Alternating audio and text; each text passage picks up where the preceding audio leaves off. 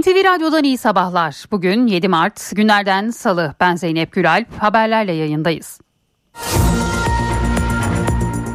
Millet İttifakı'nda Cumhurbaşkanı adayı krizi çözüldü. İyi Parti lideri Meral Akşener'in de katılımıyla yapılan altılı masa toplantısı sonrası ittifakın Cumhurbaşkanı adayının Kemal Kılıçdaroğlu olduğu açıklandı. Kılıçdaroğlu'nun seçilmesi durumunda Millet İttifakı'nın diğer genel başkanları güçlendirilmiş parlamenter sisteme geçiş sürecinde Cumhurbaşkanı yardımcısı olacak. Güçlendirilmiş parlamenter sisteme geçişin yol haritasının açıklandığı metinde ise İstanbul ve Ankara Büyükşehir Belediye Başkanlarının da Cumhurbaşkanı yardımcısı olarak atanabileceği ifadesi yer aldı. Cumhurbaşkanı Erdoğan deprem ve seçim gündeminin ele alındığı kabine toplantısının ardından açıklamalarda bulundu. Türkiye için hemen şimdi mesajını veren Cumhurbaşkanı 10 Mart'ta seçim kararı alarak süreci başlatacaklarını duyurdu. EYT düzenlemesi kapsamında emeklilik başvurularının e-devlet üzerinden yapılamadığı, başvuruların fiziksel olarak yapılması gerektiği öne sürüldü. İddiayı yalanlayan Cumhurbaşkanlığı Dijital Dönüşüm Ofisi tüm başvuru sürecinin hiçbir evrak talep etmeden e-devlet kapısı üzerinden yürütülebildiğini açıkladı. Emeklilikte yaşa takılanlar düzenlemesinin meclisten geçmesinin ardından gözler geçici işçilerle ilgili düzenlemeye çevrildi. Sendikalar düzenlemenin meclis tatile girmeden yasalaşmasını istiyor.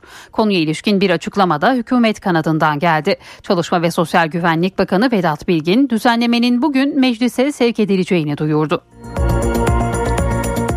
Amerikan Genelkurmay Başkanı Mark Milley, Suriye'nin kuzeyinde terör örgütü YPG PKK'nın işgalindeki bölgeleri ziyaret etmişti. Bunun üzerine Amerika'nın Ankara Büyükelçisi Jeff Flake, Dışişleri Bakanlığı'na çağrıldı. Flake'ten Milley'nin Suriye'nin kuzeydoğusuna yaptığı ziyarete ilişkin izahat istendi. Dün borsa günü yükselişle tamamladı. Borsa İstanbul'da BIST 100 endeksi %3,45 değer kazandı.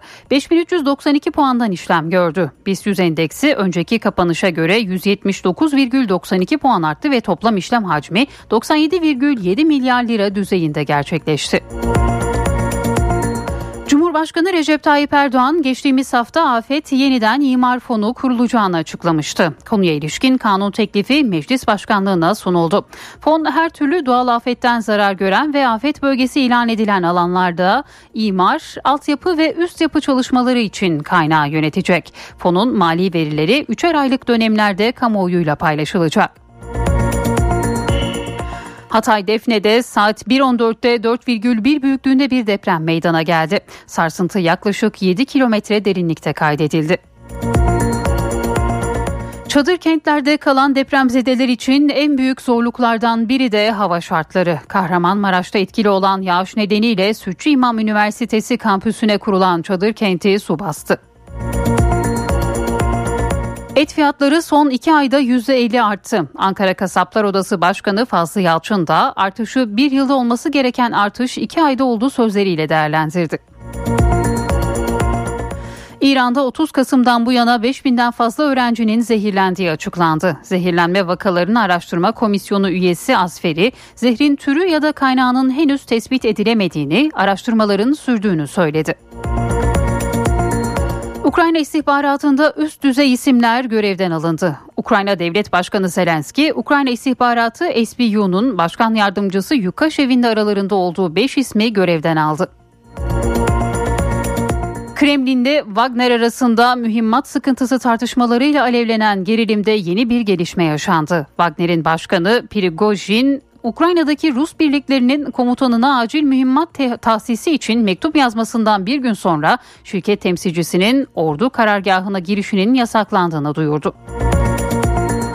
Sosyal medya platformu Twitter'da bağlantılar, resimler ve üçüncü parti uygulamalara erişimde yaşanan sorun saatler sonra çözüldü. Twitter'ın sahibi Elon Musk soruna uygulama programlama arayüzündeki küçük bir değişikliğin neden olduğunu açıkladı. Musk kod yığını sebepsiz yere son derece kırılgan. Nihayetinde tam bir yeniden yazıma ihtiyaç duyulacak dedi.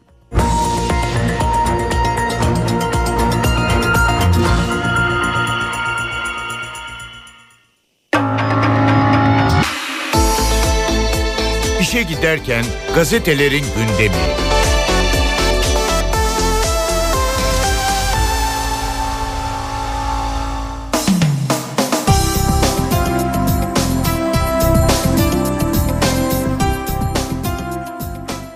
Sabah gazetesiyle başlıyoruz. Türkiye için hemen şimdi başlıklı haberi ilk sayfada görüyoruz. Cumhurbaşkanı Erdoğan'dan net mesaj. Deprem yaralarını sarmak için vakit kaybına, enerji israfına, dikkat dağınıklığına tahammül yoktur. Onun için Türkiye için hemen şimdi diyoruz. Cumhurbaşkanı ayrıntılarını aktaralım. Amacımız iki aya kadar 100 bin konteyner kurmak. Deprem bölgesindeki işletmelerin KOSGEB'e olan 2023 borçlarını, hayatını kaybeden işletmecilerimizin ise tüm borçlarını siliyoruz. Biz kentsel dönüşüm derken muhalefet dönüşüme karşı mitingler yaptı. Vatandaşlarıma eski ve riskli binalarını kentsel dönüşüme sokmaları çağrısında bulunuyorum. 6,5 milyon bina acilen dönüşmeli. Ülkenin seçim tartışmalarından çıkması şarttır. Seçim döneminde ana gündem maddemiz yine deprem olacaktır diyor Cumhurbaşkanı Erdoğan. Şehit eşinin en acı ricasına jet onay bir diğer haber sabah gazetesinden Emine Aksoy'un eşini PKK şehit etti. Aksoy'un kızı ve polis damadı da depremde öldü. Eşi ve çocuklarının Gaziantep'teki mezarlarına her gün giden Aksoy, Vali Osman Bilgin'den mezarlığın yanına bir konteyner rica etti. Vali bu isteği hemen yerine getirdi. Afet iletişim planı yine sabah gazetesinin ilk sayfasından bir diğer başlık. Olası İstanbul depremine hazırlık kapsamında afet iletişim planı planı çalışmaları da hız kazandı. Asrın felaketinde iletişimde yaşanan sorunların olası İstanbul depreminde yaşanmaması için önlemler alınıyor. Mobil baz istasyonu, mobil jeneratör, saha ekipleri, mobil veya ofis konteynerler büyük ölçüde artırılacak deniliyor. Sabah gazetesinin ilk sayfasında. Hürriyetle devam ediyoruz. Deprem varken kavga etmeyiz. E, dün Cumhurbaşkanı Erdoğan'ın kabine sonrası yaptığı açıklamalar Hürriyet'in ilk sayfasında yer buluyor. Cumhurbaşkanı Erdoğan seçimin 14 Mayıs'ta yapılması için 10 Mart'ta karar alacaklarını, ertesi gün seçim sürecinin başlayacağını açıkladı. Seçim sürecinde tek gündemlerinin deprem olacağı siyasi polemiklere girmeyeceklerini söyledi. Erdoğan dün yapılan ve 4 saat süren kabine toplantısından sonra açıklamalarda bulundu. Bizim tek gündemimiz deprem deprem, deprem yaralarını sarmaktır. Aziz milletim seçim süreci beraberinde getirdiği yıpratıcı siyasi gerilimler ve gündemi kilitlemesi sebebiyle bu çabaları gölgeleme riski taşıyor. Halbuki Türkiye'nin ihtiyacı ülkenin tüm kayıplarını hızla telafi edecek şekilde odaklanmaktır diyor Cumhurbaşkanı. 12 maddeyle yola çıktılar. Yine Hürriyet gazetesinin ilk sayfasından bir diğer başlık. Millet İttifakı'nın adayı Kılıçdaroğlu oldu. Altılı masanın liderleri Kılıçdaroğlu'nun yardımcılığına getirilecek. İmamoğlu ve Yavaş da Cumhurbaşkanı'nın uygun gördüğü zamanda ve tanımlanmış görevlerle aynı göreve atanacak. Akşener'i masaya döndürmek için İmamoğlu ve Yavaş Cumhurbaşkanı yardımcısı olsun formülü bulundu. İki başkanın da katıldığı bir birbiri ardına toplantılarda ittifak liderleri bu formülü kabul etti. Akşener yeniden masaya döndü. Akşener'in katılımıyla yapılan altılı masa toplantısında Kılıçdaroğlu'nun adaylığına adaylığında uzlaşıldı deniliyor. Bugün Hürriyet gazetesinde iki isme özel madde İyi Parti lideri Akşener'i tekrar masaya getiren formül mutabakat metnine de girdi deniliyor. Bugün Hürriyet gazetesinin ilk sayfasında.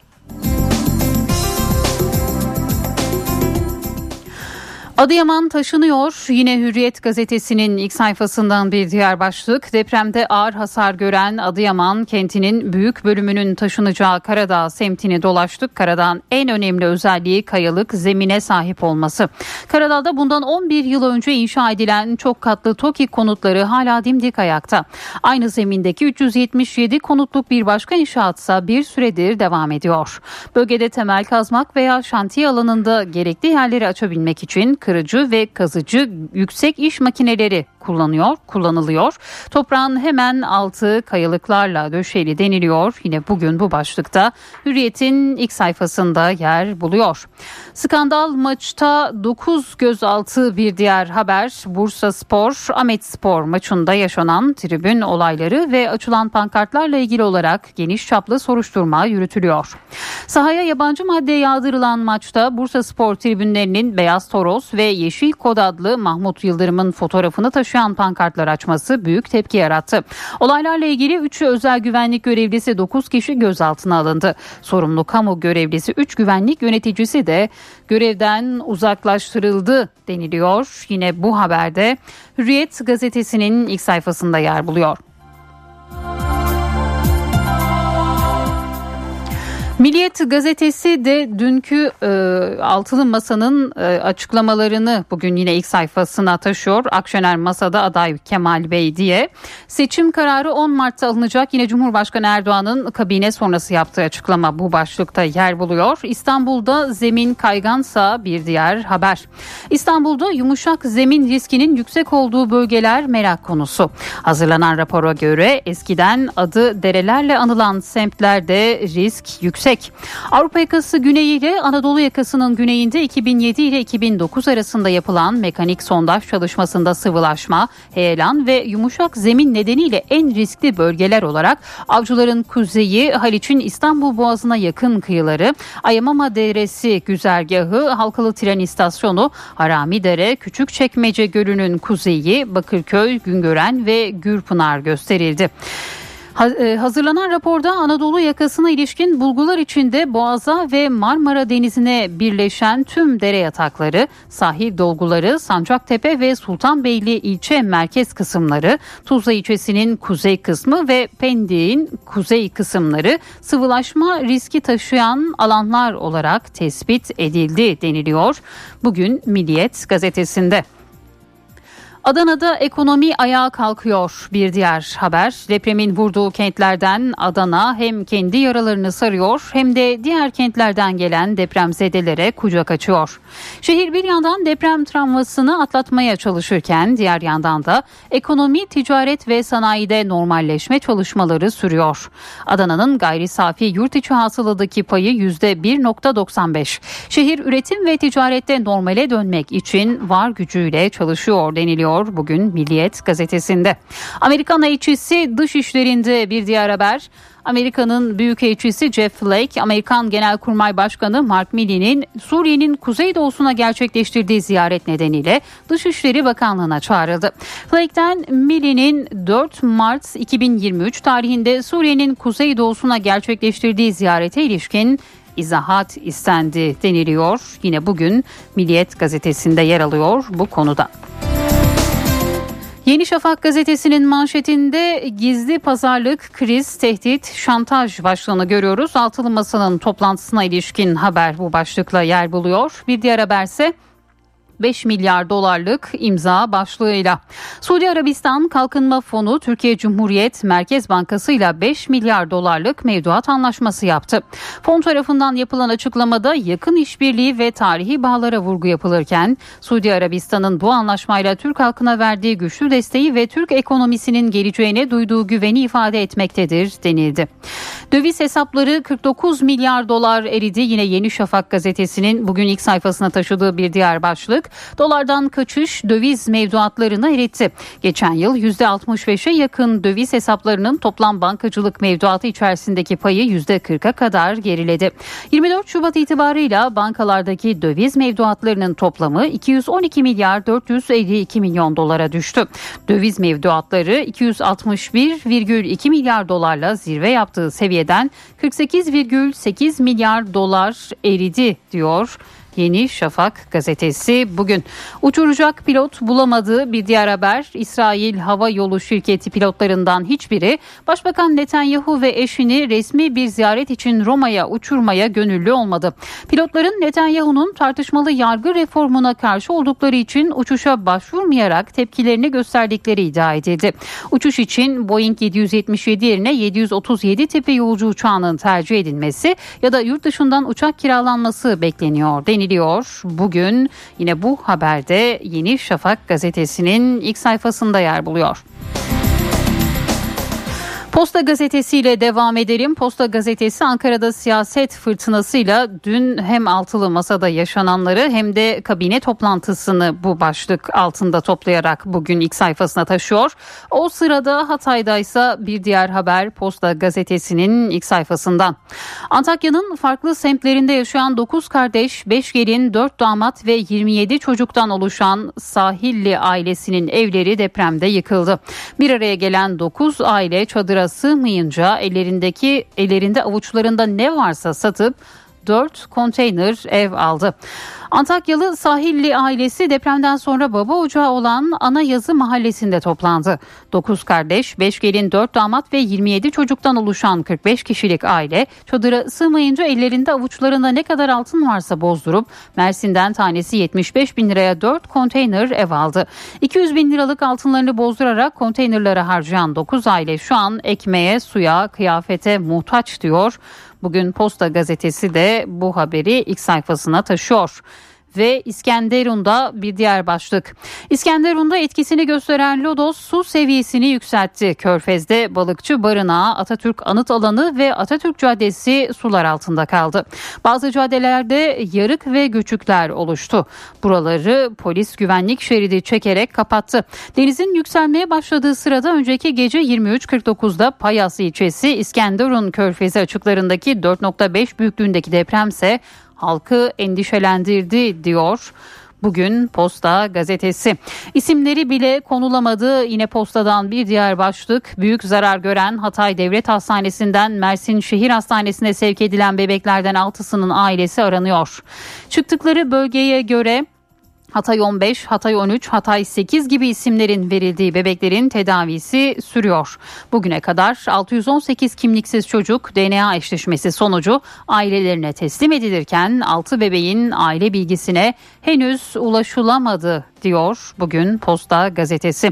5. kattan taksicinin üzerine düştü. Edirne Keşan'da 5. katta dengesini kaybeden GA adlı kadın kendisini yakalamak isteyen taksi şoförü BD'nin üzerine düştü. Olay Çamlıkent sitesinde yaşandı. Alkollü olan GA balkona çıkıp çağırdığı taksiciye hemen aşağı ineceğini söyler söylemez dengesini kaybetti. BD ise koşup yakalamak isterken kadının altında kaldı. GA iç kanama geçirirken taksicinin bacağı kırıldı deniliyor. Posta gazetesinin ilk sayfasında bugün. Cumhuriyet gazetesi ve milletin adayı Kılıçdaroğlu manşetiyle çıkıyor. Ya tarih yazacağız ya da tarih olacağız diyerek altılı masadan kalkan İyi Parti Genel Başkanı Meral Akşener, belediye başkanları Mansur Yavaş ve Ekrem İmamoğlu şartıyla altılı masaya geri döndü. Seçim kazanılırsa iki başkan icracı Cumhurbaşkanı yardımcılığı koltuğunda olacak. Akşener'in de katıldığı altılı masa toplantısı sonrasında liderler 12 maddelik mutabakat metnini imzaladı. En yaşlı lider olan Karamollaoğlu Kılıçdaroğlu'nun Cumhurbaşkanlığı adaylığını altılı masa toplantısı sonrasında yurttaşlara duyurdu diyor Cumhuriyet gazetesi bugün. Şimdi kısa bir ara vereceğiz sonrasında haberlerle devam edeceğiz.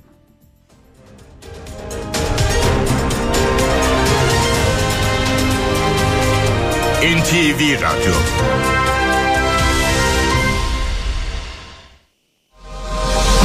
İşe giderken devam edecek.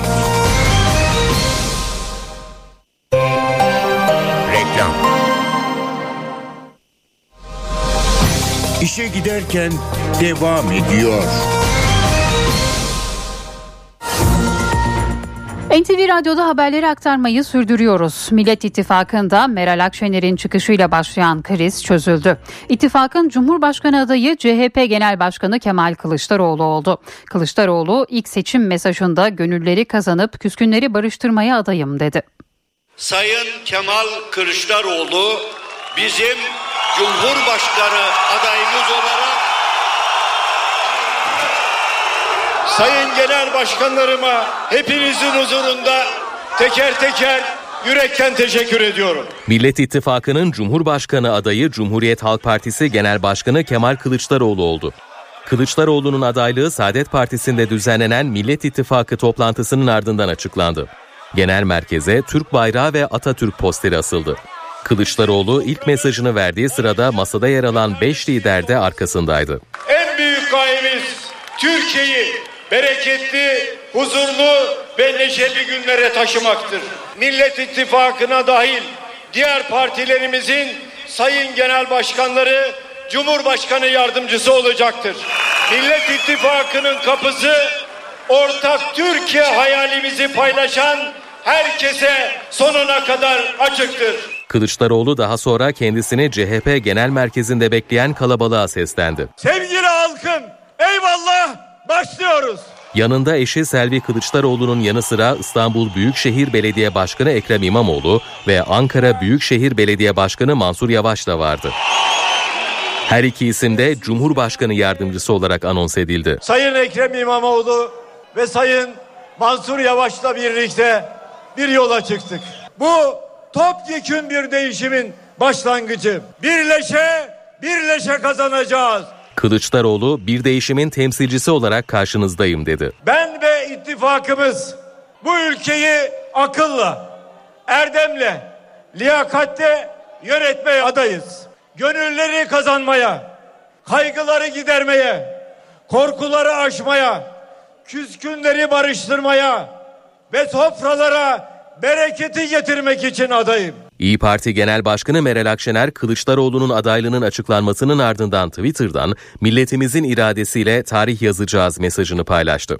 Ekrem İmamoğlu, inanıyoruz ki Genel Başkanımız Kılıçdaroğlu öncülüğünde Millet İttifakı olarak ülkemizin her bir ferdinin çoktan beri hak ettiği aydınlık yarınlara en kısa sürede ulaşacağız dedi. Birlikte rahmet vardır, bereket vardır diyen Mansur Yavaş ise Türkiye'nin ikinci yüzyılına hep birlikte umutla ve mutlulukla yürüyoruz ifadesini kullandı. İmamoğlu ve Yavaş altılı masaya geri dönen İyi Parti Genel Başkanı Meral Akşener için de bir teşekkür mesajı paylaştı. Milletimizin arzusu doğrultusunda ittifakımızın bir bütün halinde yola devam etmesi son derece önemliydi ifadesini kullandılar. Millet İttifakı'nda seçimin kazanılması durumunda parlamenter sisteme geçişin yol haritası da belirlendi. 12 maddelik mutabakata göre ittifakta yer alan liderler Cumhurbaşkanı yardımcısı olacak. İstanbul Büyükşehir Belediye Başkanı Ekrem İmamoğlu ile Ankara Büyükşehir Belediye Başkanı Mansur Yavaş'ın da Cumhurbaşkanı yardımcısı olması sağlanacak. Millet İttifakı parlamenter sisteme geçişin yol haritasını da belirledi. 6 genel başkan 12 maddelik mutabakat metnine imza attı. Geçiş sürecinde oluşturulacak hükümette Millet İttifakı'nda yer alan 5 genel başkan Cumhurbaşkanı yardımcısı olacak. Mutabakat metninde İstanbul Büyükşehir Belediye Başkanı Ekrem İmamoğlu ve Ankara Büyükşehir Belediye Başkanı Mansur Yavaş içinse özel bir madde yer alıyor. İmamoğlu ve Yavaş, Cumhurbaşkanı'nın uygun gördüğü bir zamanda ve tanımlanmış görevlerle Cumhurbaşkanı yardımcısı olarak atanacak. Böylece kabinedeki Cumhurbaşkanı yardımcısı sayısı 7'ye yükselecek. Millet İttifakı'na dahil partilerin her birine milletvekili sayısına bakılmaksızın bir bakanlık verilecek. Bakanlık dağılımı ise ittifaka dahil partilerin seçimlerde çıkardıkları milletvekili sayısıyla doğru orantılı olacak. Mutabakata göre parlamenter sisteme geçiş tamamlanana kadar Cumhurbaşkanı'nın parti üyeliği devam edecek. Cumhurbaşkanlığı kabinesindeki yetki ve görev dağılımı Cumhurbaşkanlığı kararnameleriyle belirlenecek. Bakanlıklara paralel olarak kurulmuş Cumhurbaşkanlığı bünyesindeki politika kurulları ve ofisler lağvedilecek.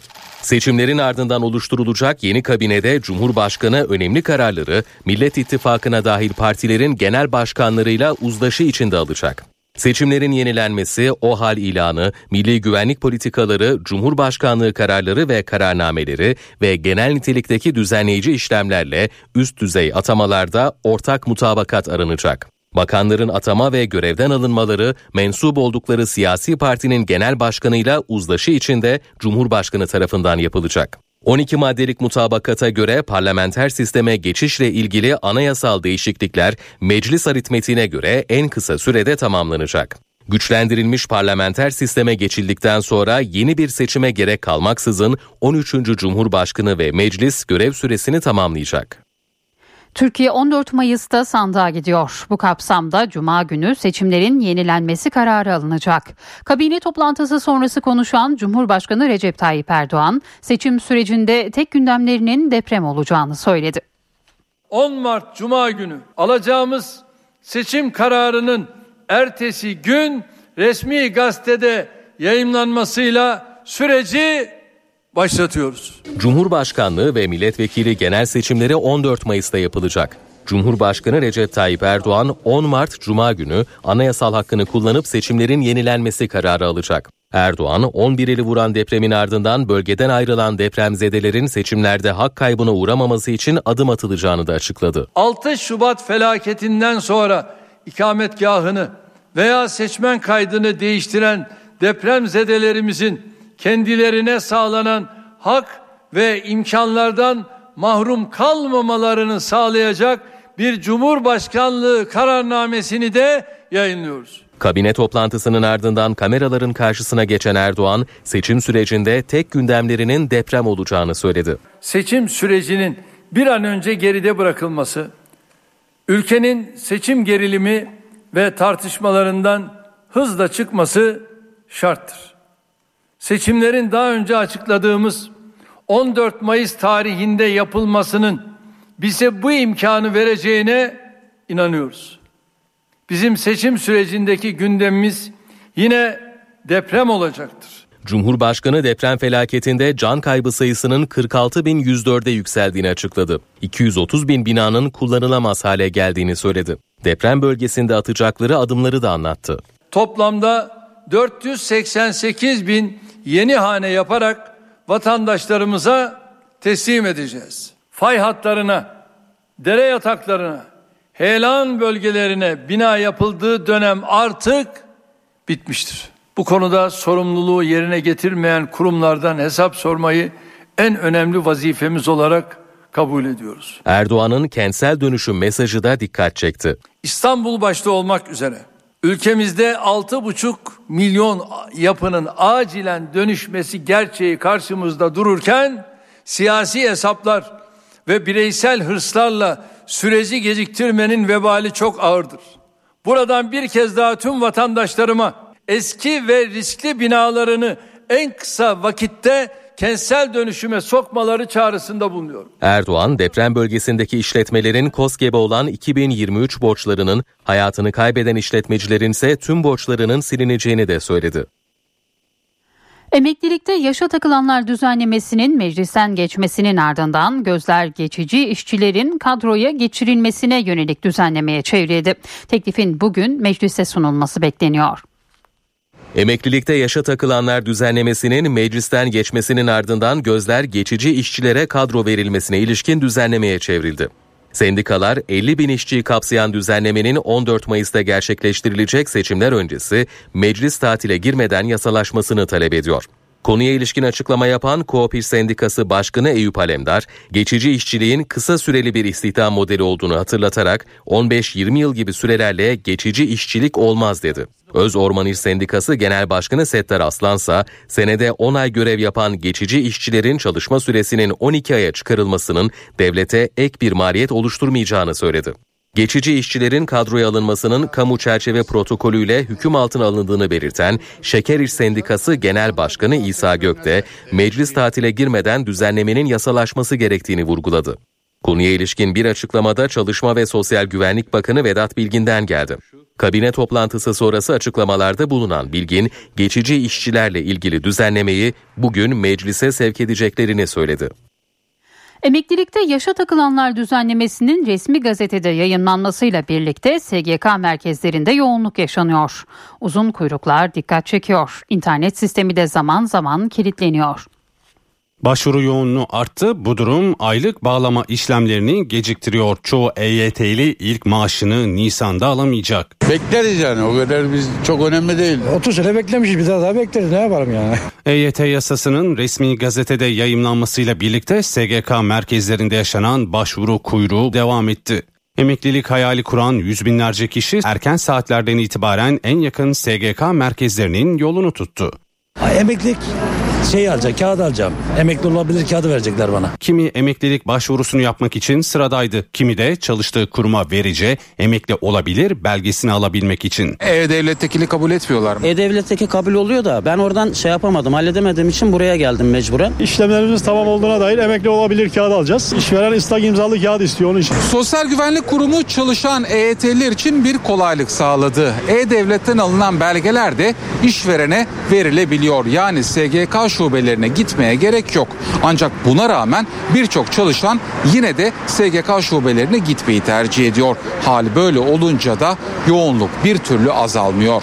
Emekli olabilir yazısı alacağım çünkü benim farklı şeyde. Buradan kağıt alıp oraya göndereceğim. E-Devlet'ten de alınabiliyormuş. SGK kuyruğunda beklemeye gerek yok diyorlar. Ya aslında öyle de ben işimi sağlam alayım dedim. SGK merkezlerinde başvuru yoğunluğu nedeniyle de aylık bağlama işlemleri gecikiyor. Tam da bu sebeple Nisan ayında ilk maaşını herkes alamayacak. Nisan'da alabilecek misiniz maaş? Öyle söyleniyor bilmiyorum. Almazsak da ben Haziran'da alırız ne yapalım Mayıs'ta alırız. Ya kısmet neyse olacak yani. Formülse avans sistemi aşırı talep sebebiyle aylıkları gecikmeli bağlanacak EYT'lilere her 3 ayda bir avans ödemesi yapılacak. SGK'nın avans ödemesi için bir yazılım sistemi kurması bekleniyor. Peki Nisan'da ilk maaşını alamayan EYT'liler daha sonra bayram ikramiyesini alabilecek mi? Bu sorunun yanıtı evet. Sarktığı zaman da o sarka payını o zaman verir. Yani eksik vermez millete. Yine hakkını verir yani. Amerika Birleşik Devletleri'nin Ankara Büyükelçisi Jeff Flake Dışişleri Bakanlığı'na çağrıldı. Flake'ten Amerikan Genelkurmay Başkanı Mark Milley'in Suriye'nin kuzeydoğusuna gerçekleştirdiği ziyarete ilişkin izahat istendi. Milley 14 e, Milley 4 Mart Cumartesi günü Suriye'nin kuzeyine terör örgütü YPG'nin işgalindeki bölgeleri ziyaret etmişti.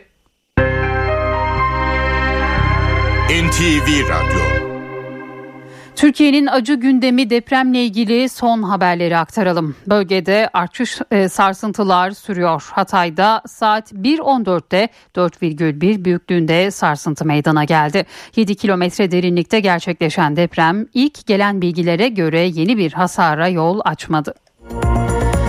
Çadır kentlerde kalan depremzedeler için en büyük zorluklardan biri de hava şartları. Kahramanmaraş'ta etkili olan yağış nedeniyle Sütçü İmam Üniversitesi kampüsüne kurulan çadır kenti su bastı. NTV muhabiri Gökhan Gerçek çadır kentteki izlenimlerini aktardı. İnsanlar 6 Şubat tarihinden bu yana gerçekten çok zor durumda bölgede. Bir taraftan kaybettiklerinin acılarını yaşıyorlar ama bir taraftan da böyle bir hayatları var. Eşyalarını, evlerini her şeylerini kaybettiler. Büyük zorluk içindeler ama bir zorluğa bir de hava koşulları e, eklendi. E, Kahramanmaraş'ta akşam saatlerinde çok yoğun bir yağış vardı. Yağış fırtınayla birleşti. Burası Sütçü İmam Üniversitesi'nin içinde kurulan dört nolu çadır kent. Evet su içeriye kadar gelmiş. Buraya bir ark yapmışlar. Oradan engel olmaya çalışmışlar ama içerisi e, bu durumda. Suyu nasıl durdurdunuz? Buraya kadar gelmiş su herhalde. Suyu kepçeci geldi damadın şeyi arkadaşı sağ olsun Allah'ım razı olsun. O açtı gitti adamcağız. Bir de bebek var herhalde bu. Bir tane bebeğimiz var. İkisi küçük. Biri de burada oturuyor. Dört nolu çadır kentte görüntü bu. Gerçekten çok zor insanların işleri. Ee, tahtalardan birer köprü yapmışlar çadırlara. İşte arkların üzerine koydukları o tahtalarla ancak geçebiliyorlar ama çok sayıda çadır da su basmış durumda. Bizim başka bir şeyimiz sıkıntımız yok. Her şeyimiz var. Aşımız da var, ekmeğimiz de var, suyumuz da var, çadırımız da var ama burada bir bak biz adam buraya arıza yapmak için gelmiş Kaski'den. Adama rica ettik o yaptı buraları. Biz suyun içinde yatıyorduk. Yeğenim 3 aylık, benim çocuğum 9 aylık, 3,5 yaşında oğlum var. Yani biz onları el bebek gül bebek büyütüyorduk. Şimdi şu haldeyiz. Bilmiyorum. İnsanların derdi farklı. Evet gündem değişiyor olabilir. Farklı yerlere odaklanıyor olabilir ama onlar hayatta kalma, ayakta kalma mücadelesi veriyorlar. Bir anda her şeylerini kaybettiler. Yakınlarını, sevdiklerini, annelerini, babalarını, eşyalarını, paralarını, her şeylerini kaybettiler. E, bu çadırlarda yaşam mücadelesi veriyorlar ama gerçekten bugün onlar için oldukça zor. E, Meteoroloji İşleri Genel Müdürlüğü dün akşam uyarmıştı. Sağanak yağış olacak, fırtına olacak, 50 kilometreyi aşan şiddette rüzgar olacak demişti ama bu kadarını beklemiyorlardı. Çadır kentler ciddi tahkimatlar olan, yerlere kurulmalı. E, bütün dünyada felaketler sonrası futbol sahalarına kurulma sebebi de budur aslında. Geçirgen yerlerdir oralar. E, oralara kuramıyorsanız bile betonun üzerine ya da ciddi tahkimatların üzerine kurmak zorundasınız. Evet buraya e, bir çakıl dökülmüş ama e, yetersiz kalmış. O çakılın hemen altı e, çamur, toprak ve insanlar bu çamurla, suyla, toprakla ve ıslak çadırlarla baş başa kalmışlar ne yazık ki. Gökhan Gerçek Kahramanmaraş'taki son durumu anlattı. Hatay'da cennetten bir kare olarak pazarlanan Rönesans rezidansın yıkılmasıyla yüzlerce kişi hayatını kaybetti. Uzmanlardan oluşan bilirkişi heyeti yıkımın nedenleriyle ilgili ilk raporunu tamamladı. Buna göre yıkıma düşük kalitede beton kullanılması ve inşaat sürecindeki hatalı işlemler neden oldu. Beton dökümü hatalı yapılmış, düşük kalite malzeme kullanılmış. Bu ifadeler yüzlerce kişiye mezar olan Rönesans rezidansla ilgili hazırlanan ilk bilirkişi raporundan. Kullanılan malzemelerin kalitesizliği ve yapılan hatalı işlemler tek tek sıralandı. Hatay'da 2013 yılında yapılan ve cennetten bir kare olarak pazarlanan Rönesans rezidans depremde yerle bir oldu. 12 katlı ve 250 daireli rezidansta çok sayıda kişi hayatını kaybetti. İnşaat mühendisi, mimar, jeoloji mühendisi ve teknikerden oluşan bilirkişi heyeti enkazdaki incelemelerini tamamladı. İnceleme sonrası hazırlanan raporda ihmaller sıralandı. Yeni Şafak gazetesinin haberine göre ilk sarsıntı anında rezidansın kolon ve kirişlerinin patladığı raporda yer aldı. Binanın taşıyıcı sistemleri olan kiriş ve kolonlar eksiklikler nedeniyle depremde görevini yerine getiremedi. Üstelik beton dökümü de hatalı yapılmıştı. Raporda betonun da düşük kalitede olduğu vurgulandı. Beton parçalarının elle ufalandığına dikkat çekildi. Ayrıca kolon içerisinde demir donatı arasındaki bağlantı noktasında malzeme birbirinden ayrıldı. Kum ve çakılın donatı içerisinden elle sökülebildiği görüldü. Ayrıca kolonları ve kirişleri saran demirlerin aralıkları da eşit değildi. Katlar arasındaki beton bağlantılar da kısa bırakıldığı için kolon sistemi güçsüzleşti. Deprem bölgesinde yakınlarını kaybeden çiftçiler acılarına rağmen tarla mesaisine başladı. En büyük eksiklik ise çalışacak işçi bulunamaması. Tarlalarda derin yarıklar var. Depolar çöktü, mahsuller ve tarım araçları, sulama sistemleri zarar gördü. Hatay'ın Amik Ovası'nda çiftçiler eksiklerine rağmen ekim dönemini kaçırmamak için tarlaya girmeye başladı. Ekipmanlarımız, traktörlerimiz, e, oturduğumuz binalar her şey yerin altında kaldı. Yarayacak bir malzememiz kalmadı. Sıfırdan başlayacağız. Bazı yerlerde e, çukurlar açıldı. Onları kapatmaya çalışıyoruz. Hazırlığımızı yapıyoruz. Bir haftaya kalmaz ekimimizi yapacağız. Bir daha toprağa dönmek e, zorundayız. Çünkü hayat şartları devam ediyor. Yaşamamız lazım. Burası Asi Nehri'nin suladığı dünyanın en verimli topraklarına sahip Amik Ovası. Deprem burada da izini bırakmış durumda. Hemen arkamda görmüş olduğunuz bu noktada toprak yaklaşık 2 metre çökmüş ve kilometrelerce uzanan bir deprem yarığı oluşturmuş. Bölgede kayıtlı işletme ve çiftçi sayısı 270 bini buluyor. Yakınlarını kaybeden, evleri yıkılan üreticiler acılarına rağmen hayata kaldığı yerden devam etmeye başladı. Ancak üreticilerin maddi kayıpları da büyük. Elimizden geldiği kadar üretime devam edeceğiz. Depolarımız çöktü, sulama sistemlerimizde sıkıntı oldu, elektrikte var. Ee, bunların hepsini elden geçireceğiz. Yaralarımızı hep beraber saracağız inşallah. Mazot, gübre, ilaç, elektrik, elektriklerimiz kesiliyor. Fazların biri geliyor, biri gidiyor. O tür sıkıntılar var. Bazı çiftçilerimizin traktörleri enkaz altında kaldı. Ekipmanları enkaz altında kaldı. Ee, o konudan da destek olunması lazım. Üreticiler çalışacak işçi bulamadıkları için de sıkıntılı. Çalışanların büyük bölümü deprem yüzünden başka şehirlere gitti. İşçi sıkıntısı had safhada. Ee, bazı çiftçilerimizin hiç e, işçileri yok. Tarlaları işlemek için, ekim yapmak için şu anda mısır ekimi yapılıyor ovada. Diğer tüm işler bahçelerin budaması, ilaçlaması yapılması gerekiyor. Gününde yapılmadığında sıkıntılar oluyor. Amikovası'nın bir bölümünde ise depremde sıvılaşma yaşandı. Aynı bu arazide olduğu gibi. Burada görmek mümkün görüyorsunuz bir yerde toprak diğer yerde ise sıvılaşmayla birlikte yeryüzüne çıkan kum. Artık burası tarım için uygun bir yer değil. Depremden e, sonra e, yerden kum çıkmaya başladı. Sıvılaşma oluştu. Yani bu artık kullanılmaz hale geldi. Pamuk, mısır, e, buğday bu şekilde üretim yapıyorduk. Ama bu sene kullanılmaz hale geldi. Mısır, buğday ve pamuğun yoğun olarak yetiştirildiği Amik Ovası'nda üretici tarımın ayağa kaldırılması için yardım bekliyor. İstanbul Büyükşehir Belediyesi'nin araştırmasına göre mega kentte 7,5 büyüklüğündeki bir depremde 90 bin bina ağır hasar alacak. Bu da yaklaşık 100 milyon ton moloz demek. Yıkımla beraber bir çevre felaketi yaşanabilir.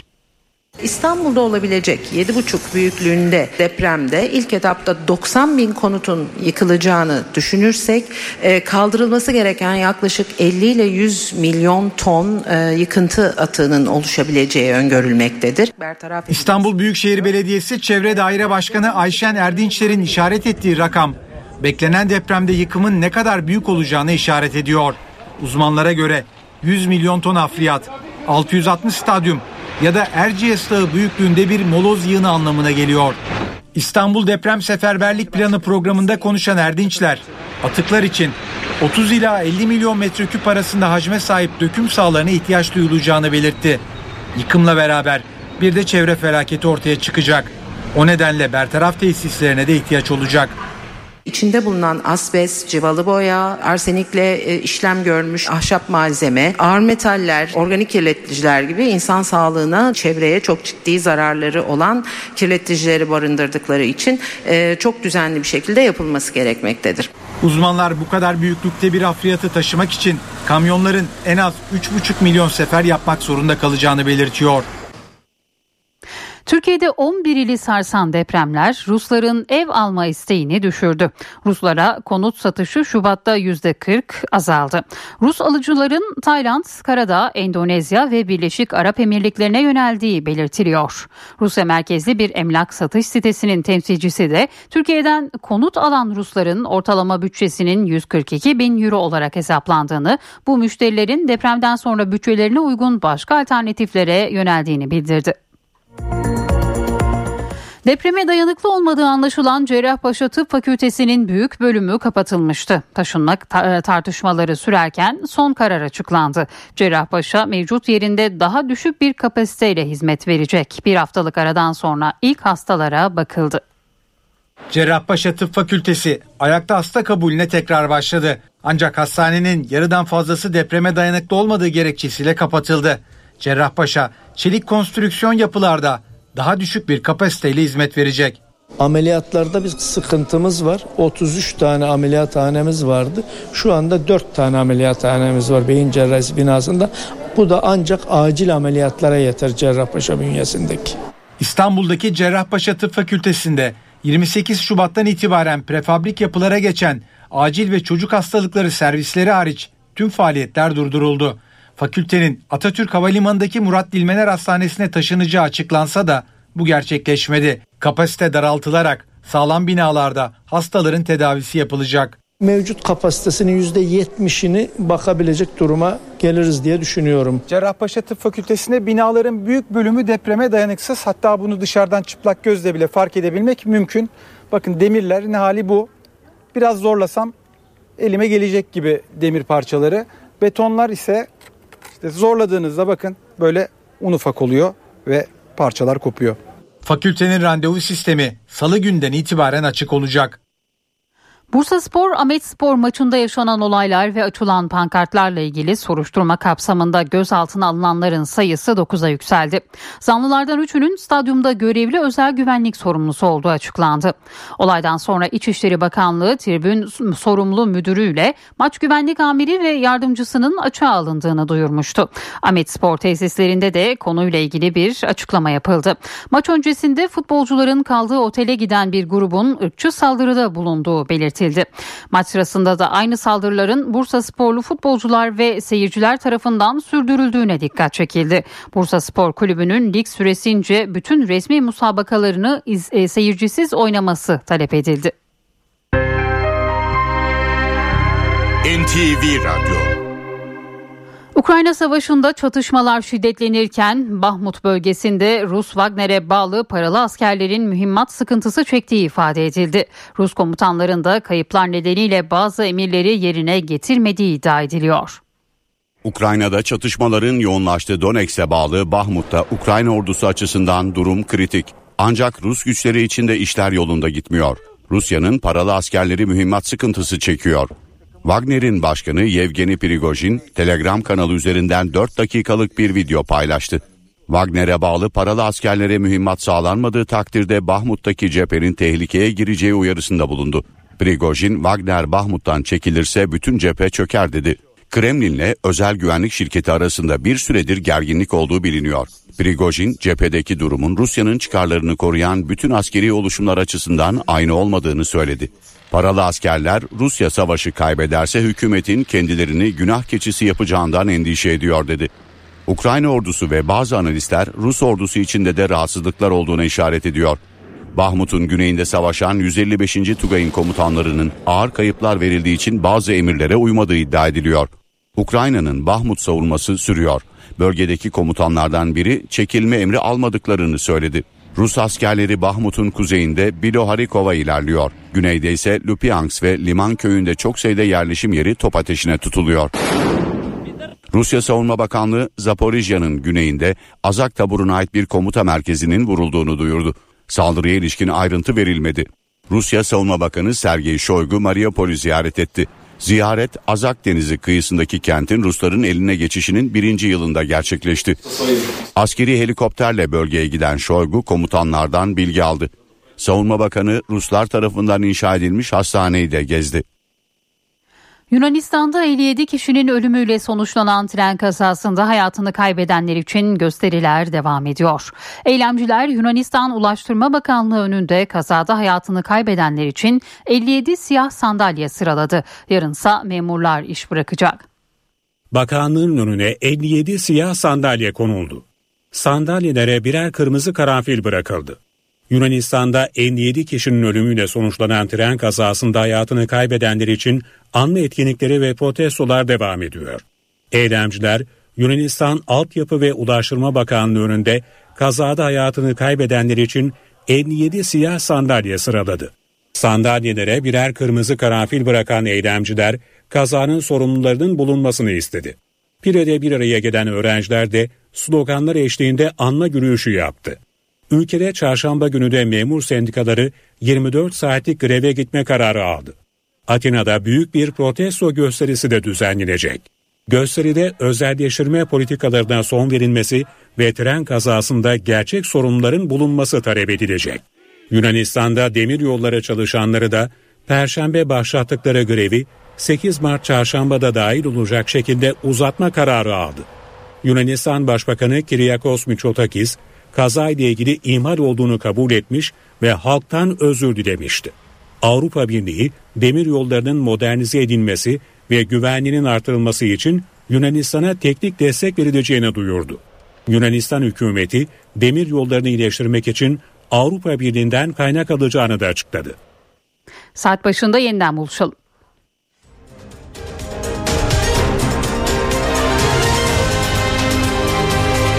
NTV Radyo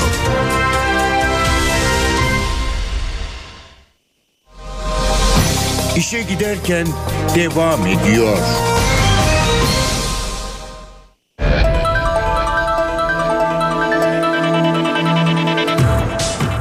Ülke futbolunda ara transfer dönemi tamamlandı. Üç büyükler arasında Beşiktaş yaptığı 5 takviye ile öne çıktı. Siyah beyazlılar Hacı Ahmetoviç, Koley, Onur Bulut ve Vincent Abubakar'ı bonservisiyle Aleksandru Maxim'i ise kiralık olarak kadrosuna kattı. Yönetim bu transferler için yaklaşık 5,5 milyon euro harcadı. Fenerbahçe ise Hayden Osterwold'e, Samet Akaydın ve Emre Demir'i transfer etti. Ara transferde Fenerbahçe'nin kasasından yaklaşık 14 milyon euro çıktı. Galatasaray'da Roma'dan Nicolo Zaniolo'yu transfer ederek Avrupa'da ses getirdi. Sarı Kırmızılar 4,5 yıllık sözleşme imzaladığı İtalyan yıldız için 15 milyon euro ödedi. Kaan Ayhan ve Samuel Adekubbe de kiralık olarak Okan Buruk'un takımına katıldı. Bursa Spor, Ahmet Spor maçına çıkan pankartlar gündemde büyük yer tutmuştu. Futbol Federasyonu da yaşananlarla ilgili ceza vermeye hazırlanıyor. Federasyon statlarda provokatif eylem ve söylemlere izin vermeyeceğini duyurdu. Açıklamada ilgili kurullarımız gerekli cezai işlemi uygulayacaktır. Suç unsuru içeren provokasyon amaçlı pankartların kamusal her alanda olduğu gibi stadyumlarımızda da gösterimi kanunen suçtur denildi. Şampiyonlar Ligi'nde heyecan son 16 turu rövanş maçlarıyla devam ediyor. Bugün Borussia Dortmund 1-0'lık avantajla Chelsea'ye konuk olacak. Benfica'da 2-0 kazandığı maçın rövanşında kulüp Brugge'u ağırlayacak. Mücadeleler saat 23'te başlayacak. İstanbul'un ev sahipliğindeki Şampiyonlar Ligi finali 10 Haziran'da Atatürk Olimpiyat Stadında oynanacak. Milli atlet Tuğba Danışmaz kadınlar 3 adım atlamada Avrupa şampiyonu oldu. Türkiye'ye kendi branşında ilk madalyayı kazandıran milli atlet ilham veren hikayesini NTV Radyo'ya anlattı. İlk hakkındaki 14.31'lik derecesiyle altın madalyaya ulaşan danışmaz derin bir oh çektim dedi. Kendi performansıma yakın bir derece. Aslında geç kalınmış bir derece. Bu sürekli konuşuyoruz bunu ama ama yine de tam zamanında atladığım yani doğru bir zamanda atlanmış bir derece. Belki 3. 4. yarışmamda başlamış olsaydım böyle bir dereceye atlamış olsaydım şu an daha farklı bir dereceye konuşuyor olabilirdik. Ama yine de tatmin etti tabii ki. Duyguların nedir? Neler hissettin? O duyguyu anlatır mısın bize? Önce derin bir oh çektim. Yani aslında o atlayıştan sonra emin oldum madalya alabileceğime. Ama yine de son hakka kadar bekledik çünkü her zaman şunu söylüyor. 6 tane hakkımız var ve yarış daha bitmedi. Yine de elinden geleni yapman lazım. En azından kendin için. Çocukluğunda gizlice spor salonuna giden danışmaz atlet olmak için önce antrenörlerini sonra ailesini ikna etti. Tuğba Danışmaz'ın yeni hedefi 2024 olimpiyat oyunlarından altın madalyayla dönmek. İlk okula gidiyordum evet. Seçme için gelmişlerdi okula. Birkaç deneme işte branşları yaptık. 30 metre, durarak uzun, 800 metre gibi. Katılanların hepsini geçiyorum ve yapan diğer önceden yapan arkadaşlarımı falan da geçiyordum denemelerde. Sonrasında yani nedenini bilmediğim halde hala anlamış değilim. Beden eğitimi öğretmenimiz beni istemedi takımda. Yani senin ismini yazmadım. Ben de o zamandan varmış hala hırsım. Kendimi ertesi gün okula gelen servisin içine attım. Öyle çıktık yola. Sahaya gittik işte ilk antrenörüm Hakan Çadırcı. Orada yine seçmeler yaptı bize. Bazı branşlara, diğer yapmadığımız branşlara falan denedik. Sonrasında artık deneme bittikten sonra bana sen kal ve siz gidebilirsiniz dedi. Atletizm sürecim bu şekilde başladı. Ben ilk başladığım zamanlarda domuz gribi olayları falan vardı. O yüzden bir de biz kış zamanı kapalı bir salonun içinde ve küçük bir salonda yapıyoruz. Tehlikeli olduğunu düşündüğü için yapmamı istememişti o zaman. Sadece babam istemedi. Annem yani çok karışmadı. istiyordu aslında o da. Ama sonrasında işte madalya almaya başladım. Bir kulübe girdim. Burs bağlandı. Para kazanmaya başladım. Ondan sonra tamam okeylediler. Artık devam edebilirsin. Evet şimdi önümüzde e, yaz sezonu için dünya şampiyonası var. Önceliğimiz tabii ki oraya gideceğimiz artık kesin. Finale kalmak diyelim. Burada da aynı şeyi söyledim. Neden bir sürpriz olmasın? Sonrasında e, 2021 yılında gidemediğim olimpiyatlara 2024 yılında Paris'e gitmek. Hedefimiz o. İşe giderken devam edecek. Geleneksel düz duvarlarınızı ilham veren doku ve efektlere sahip tasarım duvarlarınıza dönüştüren Sandeko Boya hava durumunu sunar. Eşsiz boya, eşsiz mekanlar. Sandeko. Deprem bölgesinde salı günü rüzgar ve yağış zayıflıyor. Ancak çarşamba yeniden yağmur etkisini arttıracak. Hatay'da lodos biraz sert, yağış hafif, sıcaklık 16 derece. Kahramanmaraş bulutlu 17, Adıyaman açık 17 derece. Gaziantep ve Diyarbakır 18 derece ve hava parçalı bulutlu. Gece ise Diyarbakır 4 derece inecek. Malatya bulutlu 14 derece. Adana'da salı hafifleyecek yağmur, çarşamba yine kuvvetlenecek. Sıcaklık 21 derece. Osmaniye hafif yağmurlu 20, Kilis bulutlu 19, Şanlıurfa açık 19 derece. Gece Malatya merkez 1 derece iniyor. Yaratıcılığınızla duvarlarınızı sanat eserine dönüştüren Sandeko Boya hava durumunu sundu. Eşsiz boya, eşsiz mekanlar. Sandeko. NTV Radyo'da yeni saate girdik. Bu saate kadar öne çıkan gelişmelere bakalım. Millet İttifakı'nda Cumhurbaşkanı adayı krizi çözüldü. İyi Parti lideri Meral Akşener'in de katılımıyla yapılan altılı masa toplantısı sonrası ittifakın Cumhurbaşkanı adayının Kemal Kılıçdaroğlu olduğu açıklandı. Kılıçdaroğlu'nun seçilmesi durumunda Millet İttifakı'nın diğer genel başkanları güçlendirilmiş parlamenter sisteme geçiş sürecinde Cumhurbaşkanı yardımcısı olacak. Güçlendirilmiş parlamenter sisteme geçişin yol haritasının açıklandığı metinde ise İstanbul ve Ankara Büyükşehir Belediye Başkanlarının da Cumhurbaşkanı Cumhurbaşkanı yardımcısı olarak atanabileceği ifadesi yer aldı.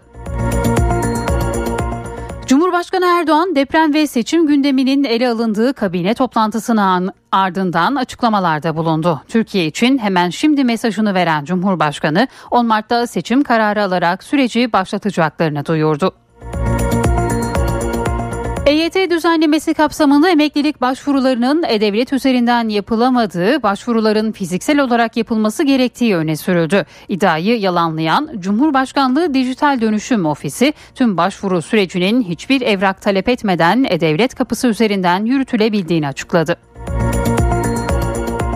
Emeklilikte yaşa takılanlar düzenlemesinin meclisten geçmesinin ardından gözler geçici işçilerle ilgili düzenlemeye çevrildi. Sendikalar düzenlemenin meclis tatile girmeden yasalaşmasını istiyor. Konuya ilişkin bir açıklamada hükümet kanadından geldi. Çalışma ve Sosyal Güvenlik Bakanı Vedat Bilgin düzenlemenin bugün meclise sevk edileceğini duyurdu. Amerikan Genelkurmay Başkanı Mark Milley, Suriye'nin kuzeyinde terör örgütü YPG PKK'nın işgalindeki bölgeleri ziyaret etmişti. Bunun üzerine Amerika'nın Ankara Büyükelçisi Jeff Flake Dışişleri Bakanlığı'na çağrıldı. Flake'den Milley'nin Suriye'nin kuzeydoğusuna yaptığı ziyarete ilişkin izahat istendi. Dün borsa günü yükselişle tamamladı. Borsa İstanbul'da BIST 100 endeksi %3,45 değer kazandı. 5392 puandan işlem gördü. BIST 100 endeksi önceki kapanışa göre 179,92 puan arttı ve toplam işlem hacmi 97,7 milyar lira düzeyinde gerçekleşti. Cumhurbaşkanı Recep Tayyip Erdoğan geçtiğimiz hafta Afet Yeniden İmar Fonu kurulacağını açıklamıştı. Konuya ilişkin kanun teklifi meclis başkanlığına sunuldu. Fon her türlü doğal afetten zarar gören ve afet bölgesi ilan edilen alanlarda imar, altyapı ve üst yapı çalışmaları için kaynağı yönetecek. Fonun mali verileri 3'er aylık dönemlerde kamuoyuyla paylaşılacak. Hatay Defne'de saat 1.14'te 4,1 büyüklüğünde bir deprem meydana geldi. Sarsıntı yaklaşık 7 kilometre derinlikte kaydedildi. Çadır kentlerde kalan depremzedeler için en büyük zorluklardan biri de hava şartları. Kahramanmaraş'ta etkili olan yağış nedeniyle Sütçü İmam Üniversitesi kampüsüne kurulan çadır kenti su bastı. Et fiyatları son iki ayda %50 arttı. Ankara Kasaplar Odası Başkanı Fazlı Yalçın da artışı bir yılda olması gereken artış iki ayda olduğu sözleriyle değerlendirdi. İran'da 30 Kasım'dan bu yana 5000'den fazla öğrencinin zehirlendiği açıklandı. Zehirlenme vakalarını araştırma komisyonu üyesi Asferi, zehrin türü ya da kaynağının henüz tespit edilemediğini, araştırmaların sürdüğünü söyledi. Ukrayna istihbaratında üst düzey isimler görevden alındı. Ukrayna Devlet Başkanı Zelenski, Ukrayna istihbaratı SBU'nun başkan yardımcısı Yakuşev'in de aralarında olduğu 5 ismi görevden aldı. Kremlin'de Wagner arasında mühimmat sıkıntısı tartışmalarıyla alevlenen gerilimde yeni bir gelişme yaşandı. Wagner'in başkanı Prigojin, Ukrayna'daki Rus birliklerinin komutanına acil mühimmat tahsisi için mektup yazmasından bir gün sonra şirket temsilcisinin ordu karargahına girişinin yasaklandığını duyurdu. Sosyal medya platformu Twitter'da bağlantılar, resimler ve üçüncü parti uygulamalara erişimde yaşanan sorun saatler sonra çözüldü. Twitter'ın sahibi Elon Musk soruna uygulama programlama arayüzündeki küçük bir değişikliğin neden olduğunu açıkladı. Musk kod yığını sebepsiz yere son derece kırılgan. Nihayetinde tam bir yeniden yazıma ihtiyaç duyacak dedi.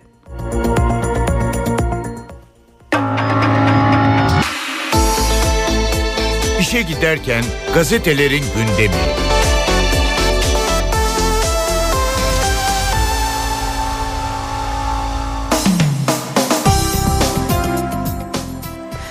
Sabah gazetesiyle başlıyoruz. Türkiye için hemen şimdi başlıklı haberi ilk sayfada görüyoruz. Cumhurbaşkanı Erdoğan'dan net mesaj. Deprem yaralarını sarmak için vakit kaybına, enerji israfına, dikkat dağınıklığına tahammül yoktur. Onun için Türkiye için hemen şimdi diyoruz diyor Cumhurbaşkanı ayrıntılarını aktaralım. Amacımız iki aya kadar 100 bin konteyner kurmak. Deprem bölgesindeki işletmelerin KOSGEB'e olan 2023 borçlarını hayatını kaybeden işletmecilerimizin ise tüm borçlarını siliyoruz. Biz kentsel dönüşüm derken muhalefet dönüşüme karşı mitingler yaptı. Vatandaşlarıma eski ve riskli binalarını kentsel dönüşüme sokmaları çağrısında bulunuyorum. 6,5 milyon bina acilen dönüşmeli. Ülkenin seçim tartışmalarından çıkması şarttır. Seçim döneminde ana gündem maddemiz yine deprem olacaktır dedi. Cumhurbaşkanı Erdoğan'ın bu açıklamaları da bugün Sabah gazetesinin ilk sayfasında yer buldu. Şehit eşinin en acı ricasına jet onay bir diğer başlık Sabah gazetesinden. Emine Aksoy'un eşini PKK şehit etti. Aksoy'un kızı ve polis damadı da depremde öldü. Eşi ve çocuklarının Gaziantep'teki mezarlarına her gün giden Aksoy, Vali Osman Bilgin'den mezarlığın yanına bir konteyner rica etti. Vali bu isteği hemen yerine getirdi diyor Sabah gazetesi. Afet iletişim planı yine sabahın bir diğer haberi. Olası İstanbul depremine hazırlık kapsamında afet iletişim planı çalışmaları da hız kazandı. Asrın felaketinde iletişimde yaşanan sorunların olası İstanbul depreminde yaşanmaması için önlemler alınıyor. Mobil baz istasyonu, mobil jeneratör, saha ekipleri, mobil veya ofis konteynerler büyük ölçüde artırılacak deniliyor Sabah gazetesinin ilk sayfasında.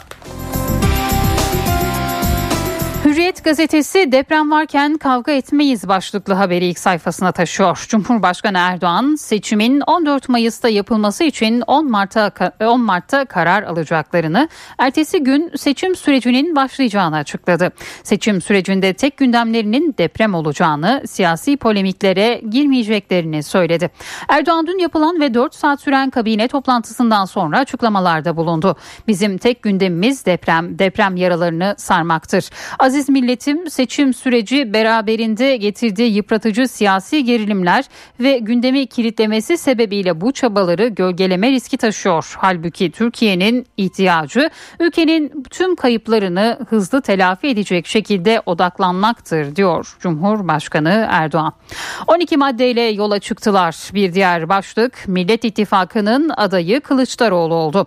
Altılı Masa'nın liderleri Kılıçdaroğlu'nun yardımcılığına getirilecek. İmamoğlu ve Yavaş da Cumhurbaşkanı'nın uygun gördüğü zamanda ve tanımlanmış görevlerle aynı göreve atanacak.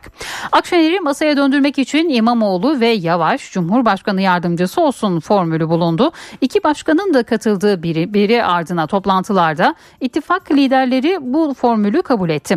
Akşener yeniden masaya döndü. Akşener'in katılımıyla yapılan altılı masa toplantısında Kılıçdaroğlu'nun adaylığında uzlaşıldı. Karamollaoğlu adayımız Kılıçdaroğlu dedi. Liderler 12 maddelik güçlendirilmiş parlamenter sisteme geçiş sürecinin yol haritası metnini imzaladı. Metinde şu maddeler dikkati çekti. Altı lider ülkeyi istişare ve uzlaşıyla yönetecek. Bakanların dağılımı milletvekili sayısına göre belirlenecek. Her parti kabinede en az bir bakanla temsil edilecek deniliyor Hürriyet gazetesinin ilk sayfasında. Bir diğer başlıkla devam edelim. Adıyaman taşınıyor. Depremde ağır hasar gören Adıyaman kentinin büyük bölümünün taşınacağı Karadağ semtini dolaştık. Karadağ'ın en önemli özelliği kayalık zemine sahip olması. Karadağ'da bulunan 11 yıl önce inşa edilen çok katlı TOKİ konutları hala dimdik hayatta. Aynı zemindeki 377 konutluk bir başka inşaatsa bir süredir devam ediyor. Bölgede temel kazmak veya şantiye alanında gerekli yerleri açabilmek için kırıcı ve kazıcı gücü yüksek iş makineleri kullanılıyor. Toprağın hemen altı kayalıklarla döşeli deniliyor. Musa Kesler'in haberi bugün Hürriyet gazetesinin ilk sayfasında yer buluyor. Skandal maçta 9 gözaltı bir diğer haber. Bursa Spor, Ahmet Spor maçında yaşanan tribün olayları ve açılan pankartlarla ilgili olarak geniş çaplı soruşturma yürütülüyor. Sahaya yabancı madde yağdırılan maçta Bursa Spor tribünlerinin Beyaz Toros ve Yeşil Kod adlı Mahmut Yıldırım'ın fotoğrafını taşıyan pankartlar açması büyük tepki yarattı. Olaylarla ilgili 3 özel güvenlik görevlisi 9 kişi gözaltına alındı. Sorumlu kamu görevlisi 3 güvenlik yöneticisi de görevden uzaklaştırıldı deniliyor bugün Hürriyet'in ilk sayfasında. Milliyetle devam edelim. Milliyet gazetesi de dün altılı masanın yaptığı açıklamayı Akşener Masa'da aday Kemal Bey başlığıyla duyuruyor ve Cumhurbaşkanı Erdoğan'ın kabine toplantısı sonrası yaptığı açıklamalar seçim kararı 10 Mart'ta alınacak başlığıyla duyuruluyor. İstanbul'da zemin kaygansa bir başka haber. İstanbul'da yumuşak zemin riskinin yüksek olduğu bölgeler merak konusu. Hazırlanan rapora göre eskiden adı derelerle anılan semtlerde risk yüksek. Avrupa yakası güneyi ile Anadolu yakasının güneyinde 2007 ile 2009 arasında yapılan mekanik sondaj çalışmasında sıvılaşma, heyelan ve yumuşak zemin nedeniyle en riskli bölgeler olarak avcıların kuzeyi, Haliç'in İstanbul Boğazı'na yakın kıyıları, Ayamama Deresi güzergahı, Halkalı Tren İstasyonu, Haramidere, Küçükçekmece Gölü'nün kuzeyi, Bakırköy, Güngören ve Gürpınar gösterildi. Hazırlanan raporda Anadolu yakasına ilişkin bulgular içinde Boğaz'a ve Marmara Denizi'ne birleşen tüm dere yatakları, sahil dolguları, Sancaktepe ve Sultanbeyli ilçe merkez kısımları, Tuzla ilçesinin kuzey kısmı ve Pendik, geldik. Kuzey tarafları sıvılaşma riski taşıyan alanlar olarak tespit edildi. MTA haritası doğrulandı bir diğer başlık. Son depremlerle MTA'nın deprem üreten diri fayları gösteren Türkiye diri fay haritası doğrulandı. Haritadan yeni yerleşim alanlarının seçiminde yararlanılabileceği ancak bunun tek başına yeterli olmayacağını vurgulayan MTA, ilgili kurum ve kuruluşlar tarafından detaylı jeolojik etütlerin yapılması zorunludur uyarısında bulundu. Adana'da ekonomi ayağa kalkıyor. Milliyet gazetesinin bir diğer başlığı ilk sayfasından duyurdu. Depremin vurduğu kentlerden Adana hem kendi yaralarını sarıyor hem de diğer kentlerden gelen depremzedelere kucak açıyor. Şehir bir yandan deprem travmasını atlatmaya çalışırken diğer yandan da ekonomi, ticaret ve sanayide normalleşme çalışmaları sürüyor. Adana'nın gayri safi yurt içi hasıladaki payı %1.95. Şehir üretim ve ticarette normale dönmek için var gücüyle çalışıyor deniliyor Milliyet gazetesinde. Amerikan elçisi dış işlerinde bir diğer başlık. Amerikan Büyükelçisi Jeff Flake, Amerikan Genelkurmay Başkanı Mark Milley'nin Suriye'nin kuzeydoğusunda gerçekleştirdiği ziyaret nedeniyle Dışişleri Bakanlığı'na çağrıldı. Flake'den Milley'nin 4 Mart 2023 tarihinde Suriye'nin kuzeydoğusuna gerçekleştirdiği ziyarete ilişkin izahat istendi deniliyor. Bugün bu başlıkta yine Milliyet gazetesinin ilk sayfasında yer buluyor. Yeni Şafak gazetesiyle devam ediyoruz. Gizli pazarlık, kriz, tehdit, şantaj, altılı masa toplantısına ilişkin haber bugün bu başlıkla Yeni Şafak gazetesinin manşetinde yer buluyor. Bir diğer haberse 5 milyar dolarlık imza başlığıyla. Suudi Arabistan Kalkınma Fonu Türkiye Cumhuriyet Merkez Bankası ile 5 milyar dolarlık mevduat anlaşması yaptı. Fon tarafından yapılan açıklamada yakın işbirliği ve tarihi bağlara vurgu yapılırken Suudi Arabistan'ın bu anlaşmayla Türk halkına verdiği güçlü desteği ve Türk ekonomisinin geleceğine duyduğu güveni ifade etmektedir denildi. Döviz hesapları 49 milyar dolar eridi. Yine Yeni Şafak gazetesinin ilk sayfasından bir diğer haber. Dolardan kaçış döviz mevduatlarını eritti.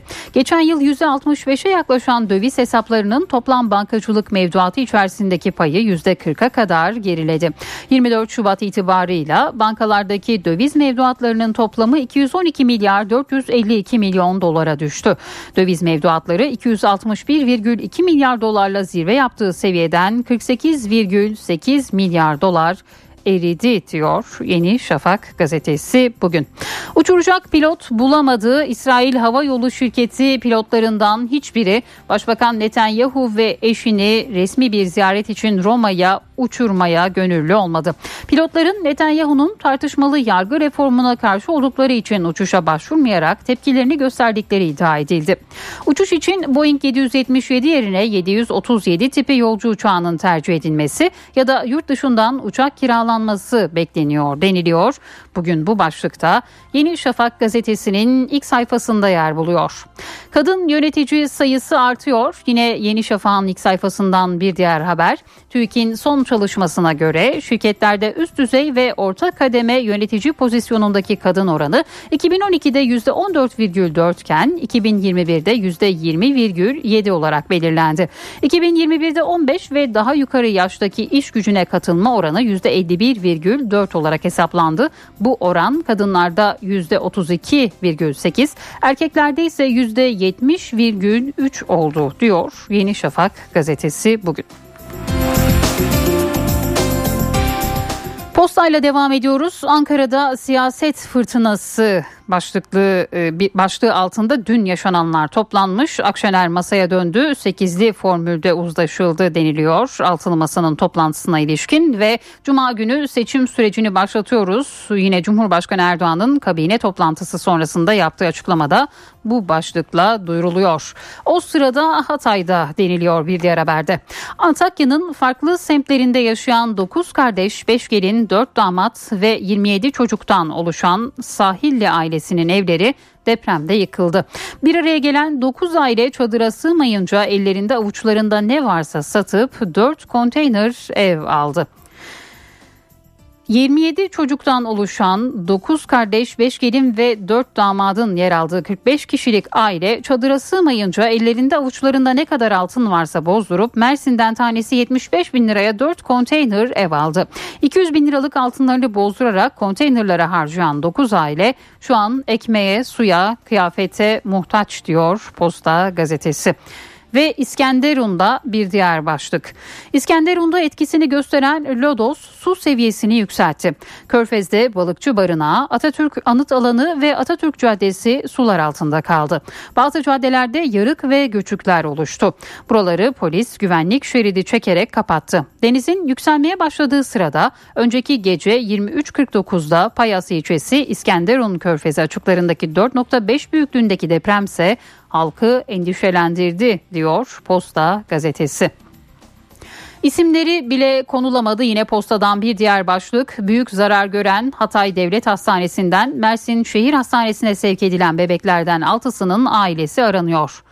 Çıktıkları bölgeye göre Hatay 15, Hatay 13, Hatay 8 gibi isimlerin verildiği bebeklerin tedavisi sürüyor. Bugüne kadar 618 kimliksiz çocuk DNA eşleşmesi sonucu ailelerine teslim edilirken 6 bebeğin aile bilgisine ise henüz ulaşılamadı deniliyor. Posta gazetesinde bugün. Beşinci kattan taksicinin üzerine düştü yine Posta gazetesinin bir diğer haberi. Edirne Keşan'da beşinci katta dengesini kaybeden GA adlı kadın kendisinin yakalamak isteyen taksi şoförü BD'nin üzerine düştü. Olay Çamlı Kent sitesinde yaşandı. Alkolü olan GA balkona çıkıp çağırdığı taksiciye hemen aşağı ineceğini söyler söylemez dengesini kaybetti. BD ise koşup yakalamak isterken kadının altında kaldı. GA iç kanama geçirirken taksicinin bacağı kırıldı deniliyor. Posta gazetesi bu haberi de bugün ilk sayfasına taşıyor. Cumhuriyet gazetesiyle devam ediyoruz ve milletin adayı Kılıçdaroğlu manşetini görüyoruz. Ya tarih yazacağız ya da tarih olacağız diyerek altılı masadan kalkan İyi Parti Genel Başkanı Meral Akşener, belediye başkanları Mansur Yavaş ve Ekrem İmamoğlu şartıyla altılı masaya geri döndü. Seçim kazanılırsa iki başkan icracı Cumhurbaşkanı yardımcılığı koltuğunda olacak. Akşener'in de katıldığı altılı masa toplantısı sonrasında liderler 12 maddelik mutabakat metnini imzaladı sağladı. En yaşlı lider olan Karamollaoğlu, Kılıçdaroğlu'nun Cumhurbaşkanlığı adaylığını altılı masa toplantısı sonrasında yurttaşlara duyurdu diyor bugün Cumhuriyet gazetesi. Kardeşliğin sofrası yine bir diğer başlık. Millet İttifakı'nın adayı Kılıçdaroğlu, kardeşliğin sofrasındayız. Yolumuz açık olsun. Değişimin temsilcisiyim. Bugün tüm depremzedeler aday. Kudüs'ü Okkır'ın eşi Sabriye Hanım aday. Sinan Ateş'in eşi Ayşe Hanım da aday. Çaldıkları 418 milyar doları isteyen herkes aday diye konuştu diyor Cumhuriyet gazetesi. Baş döndüren uzlaşı trafiği yine dünkü gelişmeleri aktaran bir diğer başlık. Gelecek Partili üstünün ürettiği formül İyi Parti'ye iletildi ve olumlu dönüş alındı. Yavaş ve İmamoğlu gece saatlerinde Akşener'le görüştü ve ikna etti. Öğleden sonrası için karar alındı. Altılı Masa'nın liderleri ve kurmayları uykusuz bir şekilde günü karşıladı diyor Cumhuriyet gazetesi bugünkü haberinde. Evdeki Hesap. Profesör Murat Ferman hafta içi her gün ekonomideki güncel gelişmeleri NTV Radyo dinleyicileri için yorumluyor. Günaydın Sayın Ferman, mikrofon sizde. Zeynep Gül Hanım günaydın, iyi bir gün, iyi yayınlar diliyorum. Çin'in bu yıla ait büyüme tahminleri açıklandı. Daha doğrusu dünya kamuoyu Çin Başbakanı'nın Çin Ulusal Halk Kongresi'ne sunduğu ayrıntılı bütçe, harcama ve büyüme dokümanı üzerinden yorum yapmaya, fikir yürütmeye başladı. Çünkü Çin e, son 15-20 yıl içerisinde dünyada ekonomik büyümenin lokomotifi veya tayin edici en önemli unsurların başında gele geldi. E, hatırlanacağı üzere Başkan Xi'nin görevi devralmasıyla birlikte Çin'in her sene 8,5-9'luk hatta neredeyse 10 e, ve üzeri çift hanelerle flört eden büyümesinin aslında sürdürülebilir olmadığı kalitesiz bir e, alt kırıma sahip olduğu dolayısıyla Çin'in e, başkalarının veya e, batılı çevrelerin kendi deyimleriyle onlara empoze ettiği şekilde onların istediği tarzda ham madde ve diğer e, talep kaynaklarını oluşturarak değil ve fakat e, daha dengeli, daha sağlıklı ve dahi çevreyi koruyucu veya çevre tahribatını en aza indirici şekilde 5,5-6'lık istikrarlı bir büyüme trendine tekrar dönüş yapması gerektiği ifade edildi.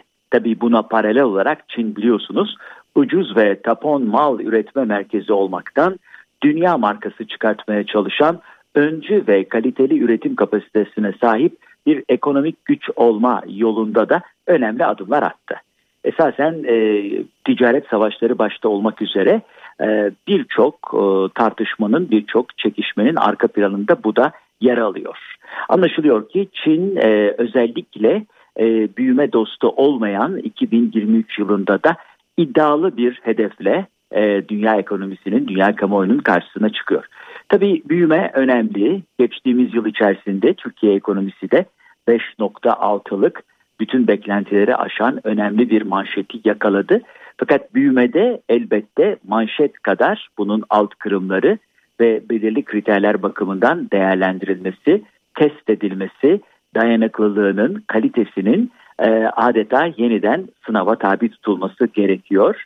E, büyüme söz konusu olduğunda elbette irileşmeyle karıştırmamak gerekiyor. İrileşme daha ziyade kof bir büyümeye işaret ediyor. Biz örneğin evlatlarımızın hiçbir zaman kof bir irileşmesine razı olmayız. Onların gürbüz, robüst, güçlü bir büyüme kaydetmelerini veya bu şekilde hayatlarına devam etmelerini arzularız.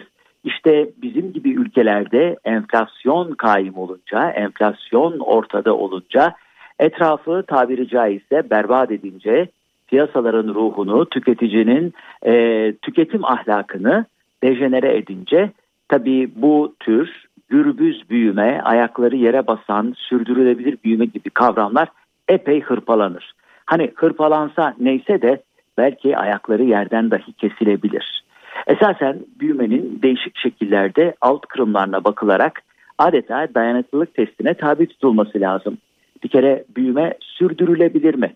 Mesela Çin örneğinde biz böyle dokuzlarla onlara yakın bir hızlı koşuda kendi kendimizi tüketiriz, insanımızı tüketiriz, çevremizi berbat ederiz anlayışıyla daha akılcı, o yüzlerce binlerce yıllık Çin bilgeliğinden de gelen bir bakışla aslında müthiş bir makas değişikliği gerçekleştirdi Çin.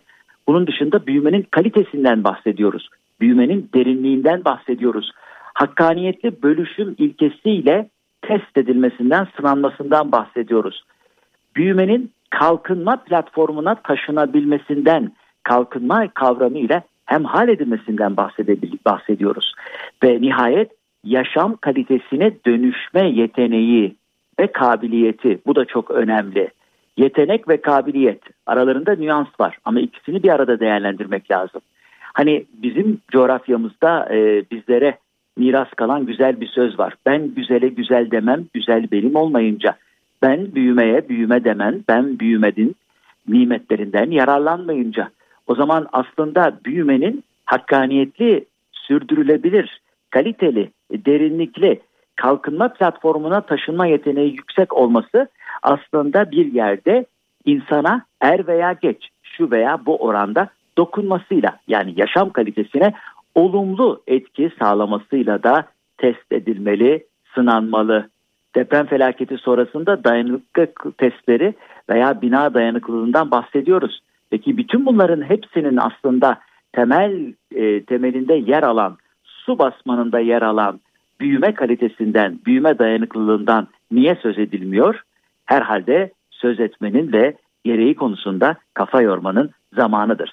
Çünkü hep birlikte zenginleşme ülküsünün bazıları için fakirleşerek büyümek çıkmazına saplanıp kalmasına hiçbir rejim, hiçbir dönem, hiçbir e, felaket içerisinde dahi müsaade etmek mümkün değildir. Dünya konjonktürü sıkıntılı bir dönemden geçiyor.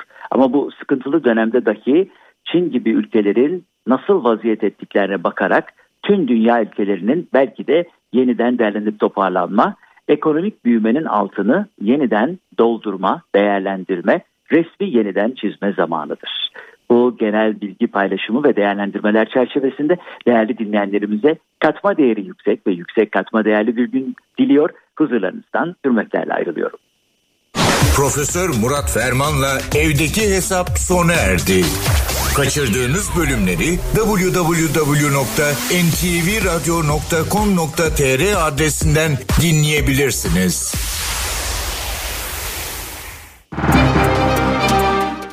Borsa İstanbul Yüz Endeksi 5392 seviyelerinde. Dolar 18.90, Euro 20.21'den işlem görüyor. Euro dolar paritesi 1.06.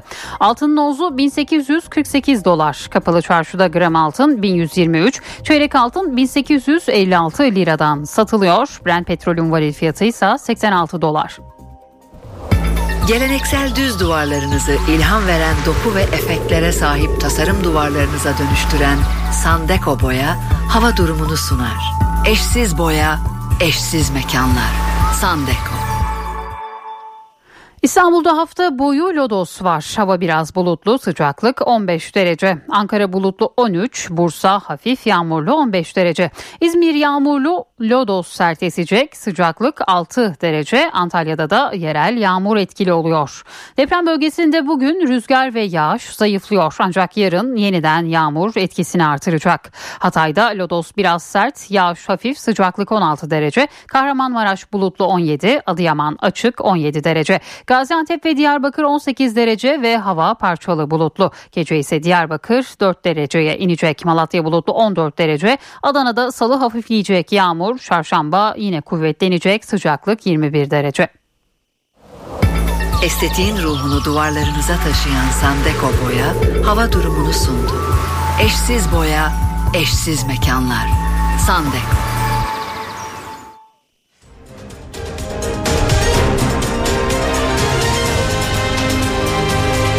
NTV Radyo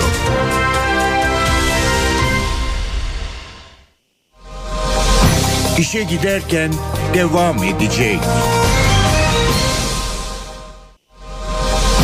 İşe giderken devam ediyor.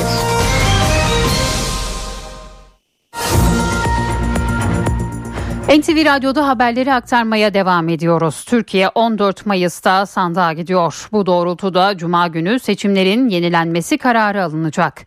Kabine toplantısı sonrası konuşan Cumhurbaşkanı Recep Tayyip Erdoğan seçim sürecinde tek gündemlerinin deprem olacağını söyledi.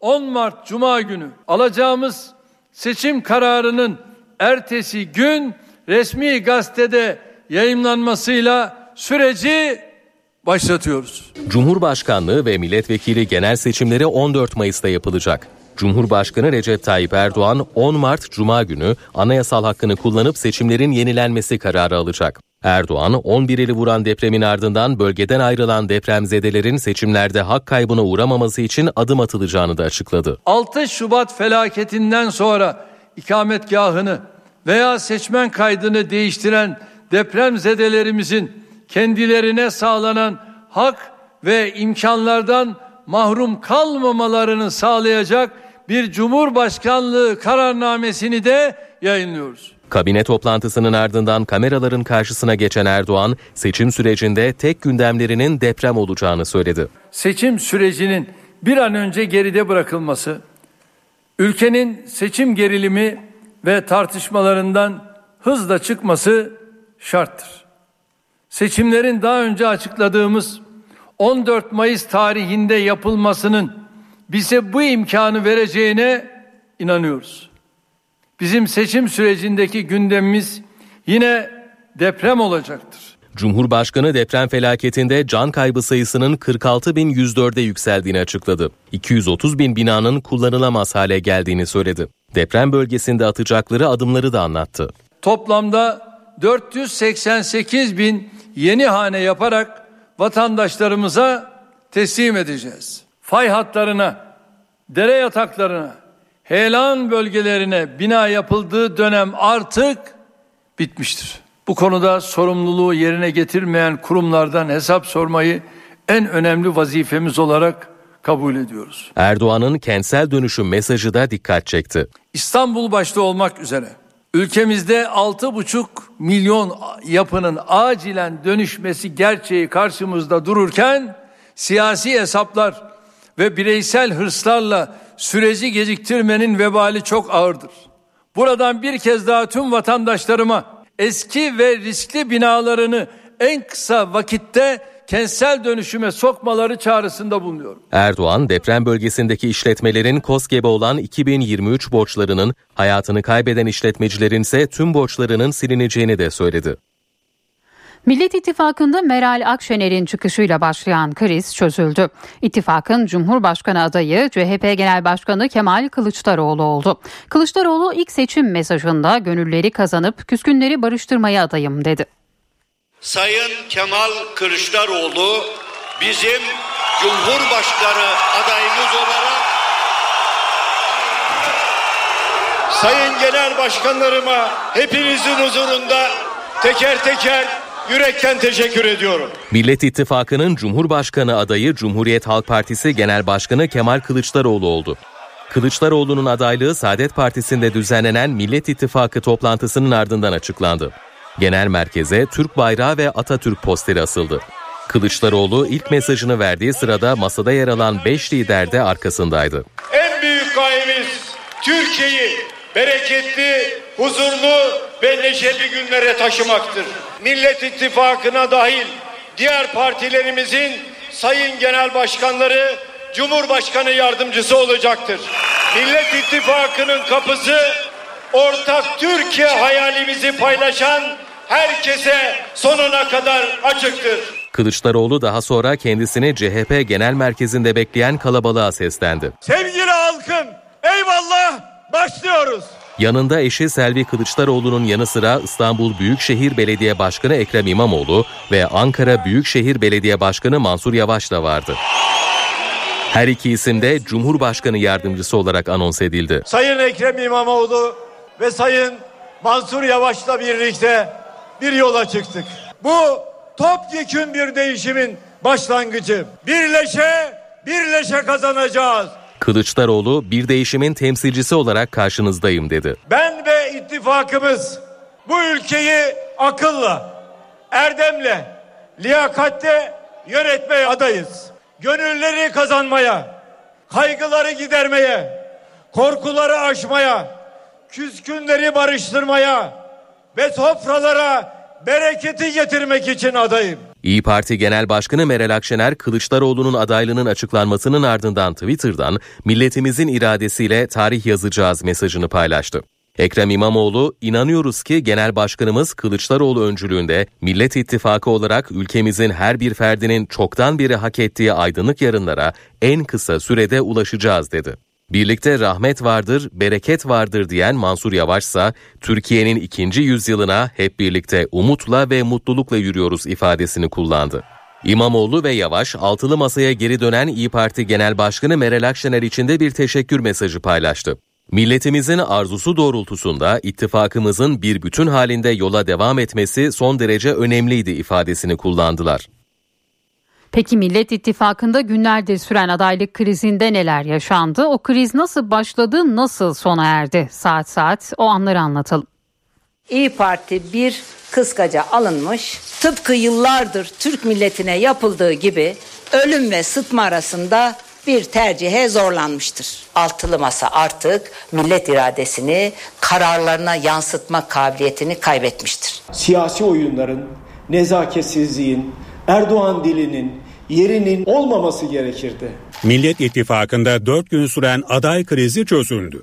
Perşembe akşamı başlayan kriz sürecinde Ankara'da baş döndüren bir hareketlilik yaşandı. 2 Mart Perşembe saat 14. Altılı Masa, Cumhurbaşkanı adayını belirlemek üzere Saadet Partisi'nde toplandı.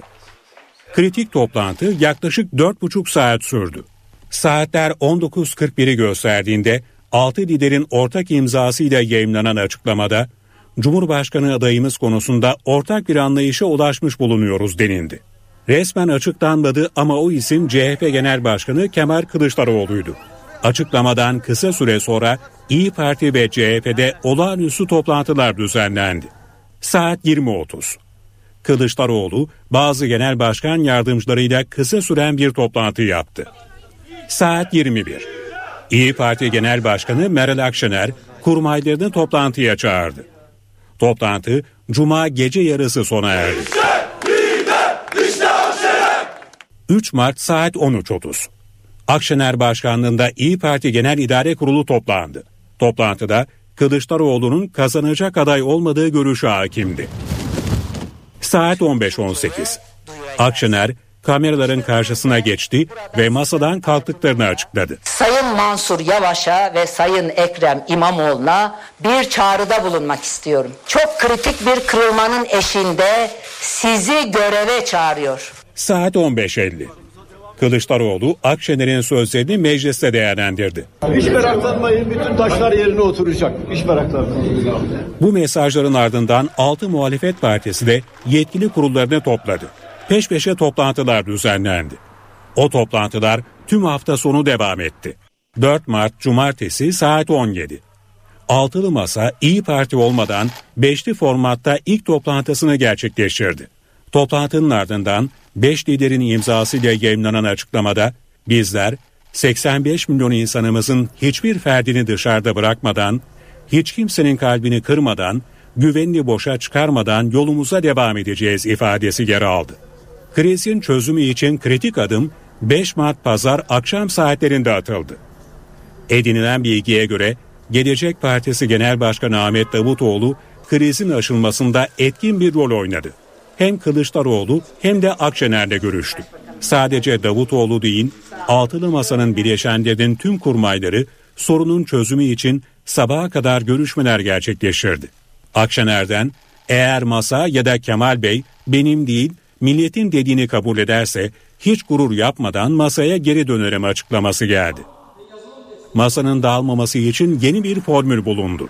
Cumhurbaşkanı adayının Kılıçdaroğlu olması, İstanbul ve Ankara Büyükşehir Belediye Başkanları İmamoğlu ve Yavaş'ın da tam yetkili Cumhurbaşkanı yardımcısı olması konusunda bir öneri ortaya çıktı. 6 Mart Pazartesi saat 12.30.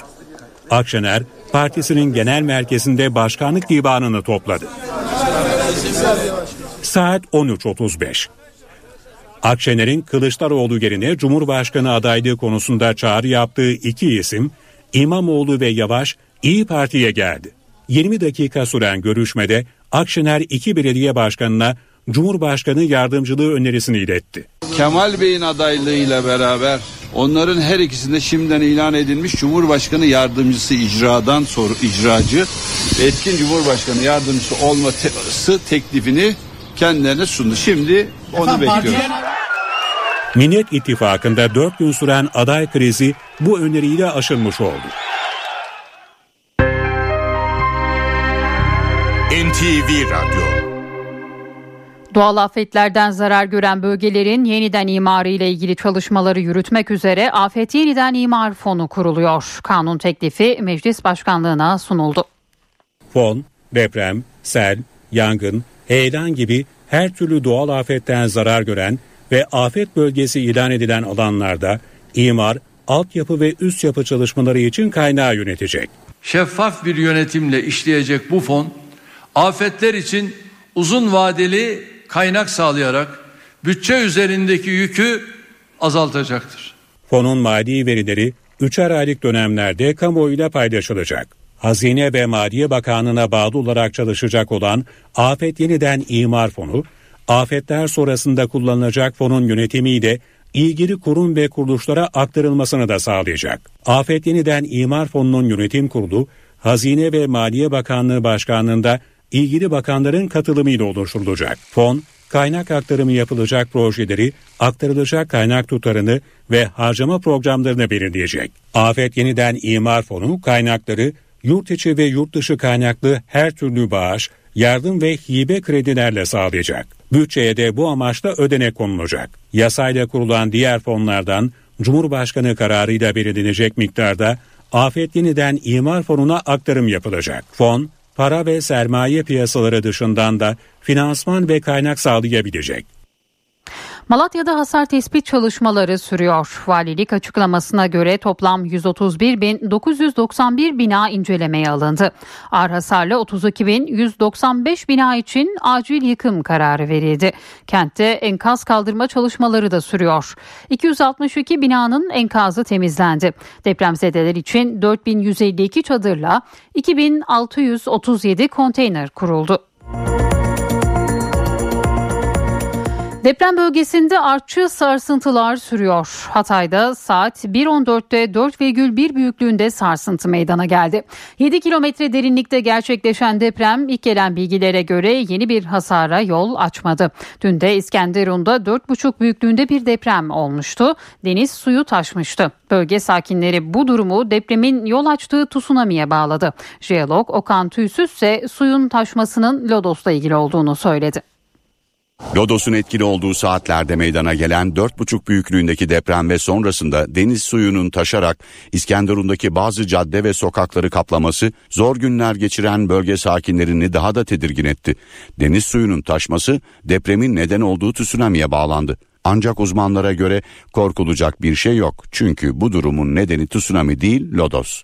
Depremden sonra deniz seviyesinde bir değişim olduğu ve bunun deprem ilişkili olduğu şeklinde bir söylenti dolaşmaktadır. Bu tür depremlerin yani 5'ten 6'dan küçük depremlerin e, tsunami oluşturma olasılığı yoktur. Deniz tabanı içerisinde olacak küçük depremler, üçlük, dörtlük, beşlik depremler deniz seviyesinin değişimiyle alakalı değildir deniz seviyesinin yükselmesi ya da alçalması büyük ölçüde atmosferik olaylarla ilgilidir. Kahramanmaraş merkezli depremlerin ardından İskenderun'da kıyı kesimi de zarar görmüştü. Depremler nedeniyle sahil bandında yaklaşık 50 santimetrelik çökme meydana gelmişti. Bu durumun deniz suyunun iç kesimlere girmesini kolaylaştırdığı öğrenildi. İskenderun Kaymakamlığı da sahil bandındaki su yükselmesinin Lodos'tan kaynaklı olduğu yönünde bir açıklama yaptı. Hatay'da yaşayan çift depremden 10 dakika önce ağlamaya başlayan bebekleri sayesinde depreme ayakta yakalandı. Hızla kaçan anne ve baba yangın merdiveninden dışarıya çıkmayı başardı. Bina yıkılmadı ama duvarları patlayan ev harabeye döndü. Depremden 10 dakika önce ağlayan bebekleri hayatlarını kurtardı. Tek kalan ailesi deprem anında uyanık olduğu için binayı hızla terk etti. Burada bebeğin şeyi vardı, yatağı vardı, ee, beşik. O beşiğin içinden aldık biz abi. Eşime dedim ki e, bu oda sıcak olduğu için dedim biraz mutfağa gidelim hava alalım. Mutfağın girişinde tam burada yakalandık. Bebeğin beşiği abi. Ne dolmuş içi? E, hep tuğlalar falan dökülmüştü. Birinci günde Hatay'ın Antakya ilçesinde yaşayan genç çiftin bebekleri 6 Şubat'taki depremden 6 gün önce dünyaya geldi. 10 katlı bina henüz 2 yıl önce yapılmıştı. Depremde bina çökmedi ama duvarlar patladı. Esnaf Ali Tekkalan bebeklerinin depremden 10 dakika önce uyandığını anlattı. Bu sayede eşiyle birlikte daha hızlı hareket eden çift yıkıntılar arasından kaçıp yangın merdiveninden dışarıya çıktı. birinci dakikasında bizi kaldırdığı yere vurdu zaten. Eşim ben çocuğum üçümüz e, kapının girişine vurdu. Sırt üstü düştük çok şükür. Hani bebeğim o gece ağlamayıp yani rahat ettirse o gece belki biz de şey yapamayacağız. Şu duvarların altında kalacaktık belki bilemiyoruz yani. E, patlayan tuğlaların arasında kalacaktık biz de. Ama çok şükür o saatte ağladı bizi uyandırdı. Biz de o şekilde ayakta yakalandık çok şükür. Yaklaşık 50 kişinin yaşadığı binada hayatını kaybeden olmadı. Ağır hasar alan bina kullanılamayacak halde. Harabeye dönen evden eşyasını tahliye eden aile Antalya'da akrabalarının yanına yerleşti. Kahramanmaraş'ta depremde yıkılan Ebrar sitesinde Mehmet ve Hatice Çomruk çiftiyle iki çocuğu hayatını kaybetti. 20 günlük bebekleri ise sağ çıkarıldı. Bebeğe Çomruk ailesi sahip çıktı. Torununa bakmaya başlayan babaanne oğlunun yıkılan evinin enkazında nöbet tutarak ondan geriye kalan hatıraları bulmaya çalışıyor. Enkazdan 20 günlük torunu sağ çıkarıldı. Ölen oğlu, gelini ve diğer torunlarının hatıralarını alabilmek için enkazda beklemeyi sürdürüyor. 66 yaşındaki Nuriye Çomruk Kahramanmaraş'ta yaşıyor. Depremde Çomruk'un 32 yaşındaki oğlu Mehmet Çomruk ve ailesi Ebrar sitesinde yıkılan 7 katlı binanın enkazında kaldı. Mehmet Çomruk, 27 yaşındaki eşi Hatice Çomruk, 6 yaşındaki oğulları İhsan Mert ve 3 yaşındaki Yakup hayatını kaybetti. Ailenin 20 günlük oğulları Mehmet Alper Çomruksa enkazdan sağ çıkarıldı. Sağlık durumu iyi olan bebeğe baba Mehmet Çomruk'un ailesi bakıyor. Mehmet Çomruk'un ablası Melek Dokur bebeği enkazı kazarak kurtardıklarını anlattı. Bebeğini battaniyesini bulduk. Battaniyesini bulunca dedik bebek buralarda beşiğini gördük. En azından dedik onu kurtarmaya çalıştık. En son daha sonra kardeşlerim, eşim, babam hep birlikte toprağı kazaraktan 20 günlük bebeği kurtardık. Şu anda bebek hayatta.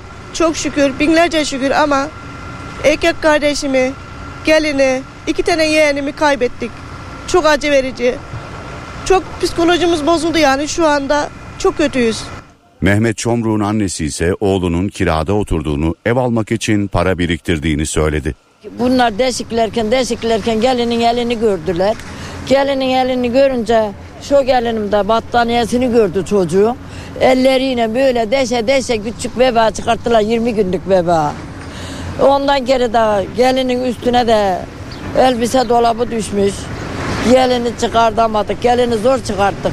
Arabaya çekince de oğlum üç tane iki tane çocuk kollarının üstünde arabaya çıkardınca mohroz düşünce üçünün kafasının üstüne düşüyor oğlum.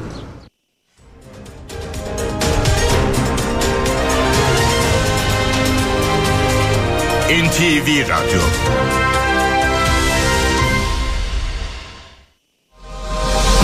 İşe giderken devam edecek. İşe giderken devam ediyor.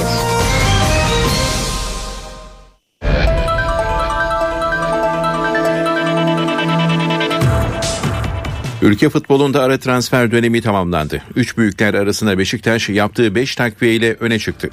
Siyah beyazlılar Hacı Ahmetoviç, Koley, Onur Bulut ve Vincent Abubakar'ı bonservisiyle Aleksandru Maxim'i ise kiralık olarak kadrosuna kattı.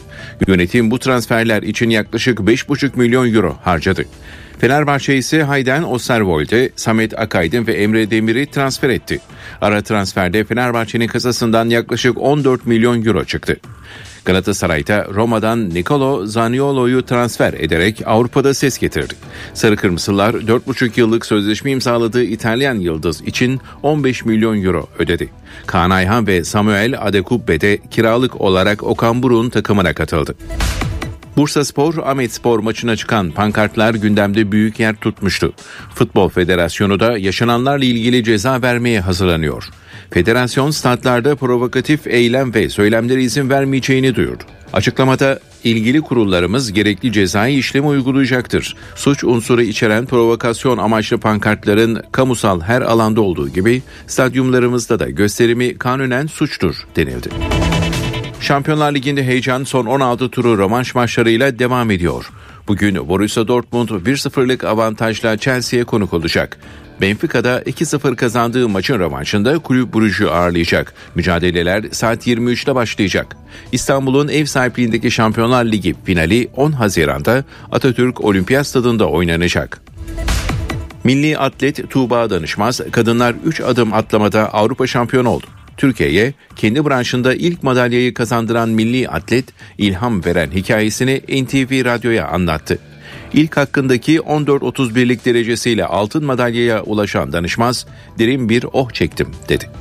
Kendi performansıma yakın bir derece. Aslında geç kalınmış bir derece. Bu sürekli konuşuyoruz bunu ama ama yine de tam zamanında atladığım yani doğru bir zamanda atlanmış bir derece. Belki 3. 4. yarışmamda başlamış olsaydım böyle bir dereceye atlamış olsaydım şu an daha farklı bir dereceyi konuşuyor olabilirdik. Ama yine de tatmin etti tabii ki. Duyguların nedir? Neler hissettin? O duyguyu anlatır mısın bize? Önce derin bir oh çektim. Yani aslında o atlayıştan sonra emin oldum madalya alabileceğime. Ama yine de son dakika kadar bekledik çünkü her zaman şunu söylüyor. 6 tane hakkımız var ve yarış daha bitmedi. Yine de elinden geleni yapman lazım. En azından kendin için. Çocukluğunda gizlice spor salonuna giden danışmaz, atlet olmak için önce antrenörlerini sonra ailesini ikna etti. Tuğba Danışmaz'ın yeni hedefi 2024 olimpiyat oyunlarından altın madalya ile dönmek. İlk okula gidiyordum evet. Seçme için gelmişlerdi okula. Birkaç deneme işte branşları yaptık. 30 metre, durarak uzun, 800 metre gibi. Katılanların hepsini geçiyorum ve yapan diğer önceden yapan arkadaşlarımı falan da geçiyordum denemelerde. Sonrasında yani nedenini bilmediğim halde hala anlamış değilim. Beden ismi öğretmenimiz beni istemedi takımda. Yani senin ismini yazmadım. Ben de o zamandan varmış hala hırsım. Kendimi ertesi gün okula gelen servisin içine attım. Öyle çıktık yola. Sahaya gittik işte ilk antrenörüm Hakan Çadırcı. Orada yine seçmeler yaptı bize. Bazı branşlara diğer yapmadığımız branşlara falan denedik. Sonrasında artık deneme bittikten sonra bana sen kal ve siz gidebilirsiniz dedi. Atletizm sürecim bu şekilde başladı. Ben ilk başladığım zamanlarda domuz gribi olayları falan vardı. O yüzden bir de biz kış zamanı kapalı bir salonun içinde ve küçük bir salonda yapıyoruz. Tehlikeli olduğunu düşündüğü için yapmamı istememişti o zaman. Sadece babam istemedi. Annem yani çok karışmadı. istiyordu aslında o da. Ama sonrasında işte madalya almaya başladım. Bir kulübe girdim. Burs bağlandı. Para kazanmaya başladım. Ondan sonra tamam okeylediler. Artık devam edebilirsin. Evet şimdi önümüzde e, yaz sezonu için dünya şampiyonası var. Önceliğimiz tabii ki oraya gideceğimiz artık kesin. Finale kalmak diyelim. Burada da aynı şeyi söyledim. Neden bir sürpriz olmasın? Sonrasında e, 2021 yılında gidemediğim olimpiyatlara 2024 yılında Paris'e gitmek. Hedefimiz o.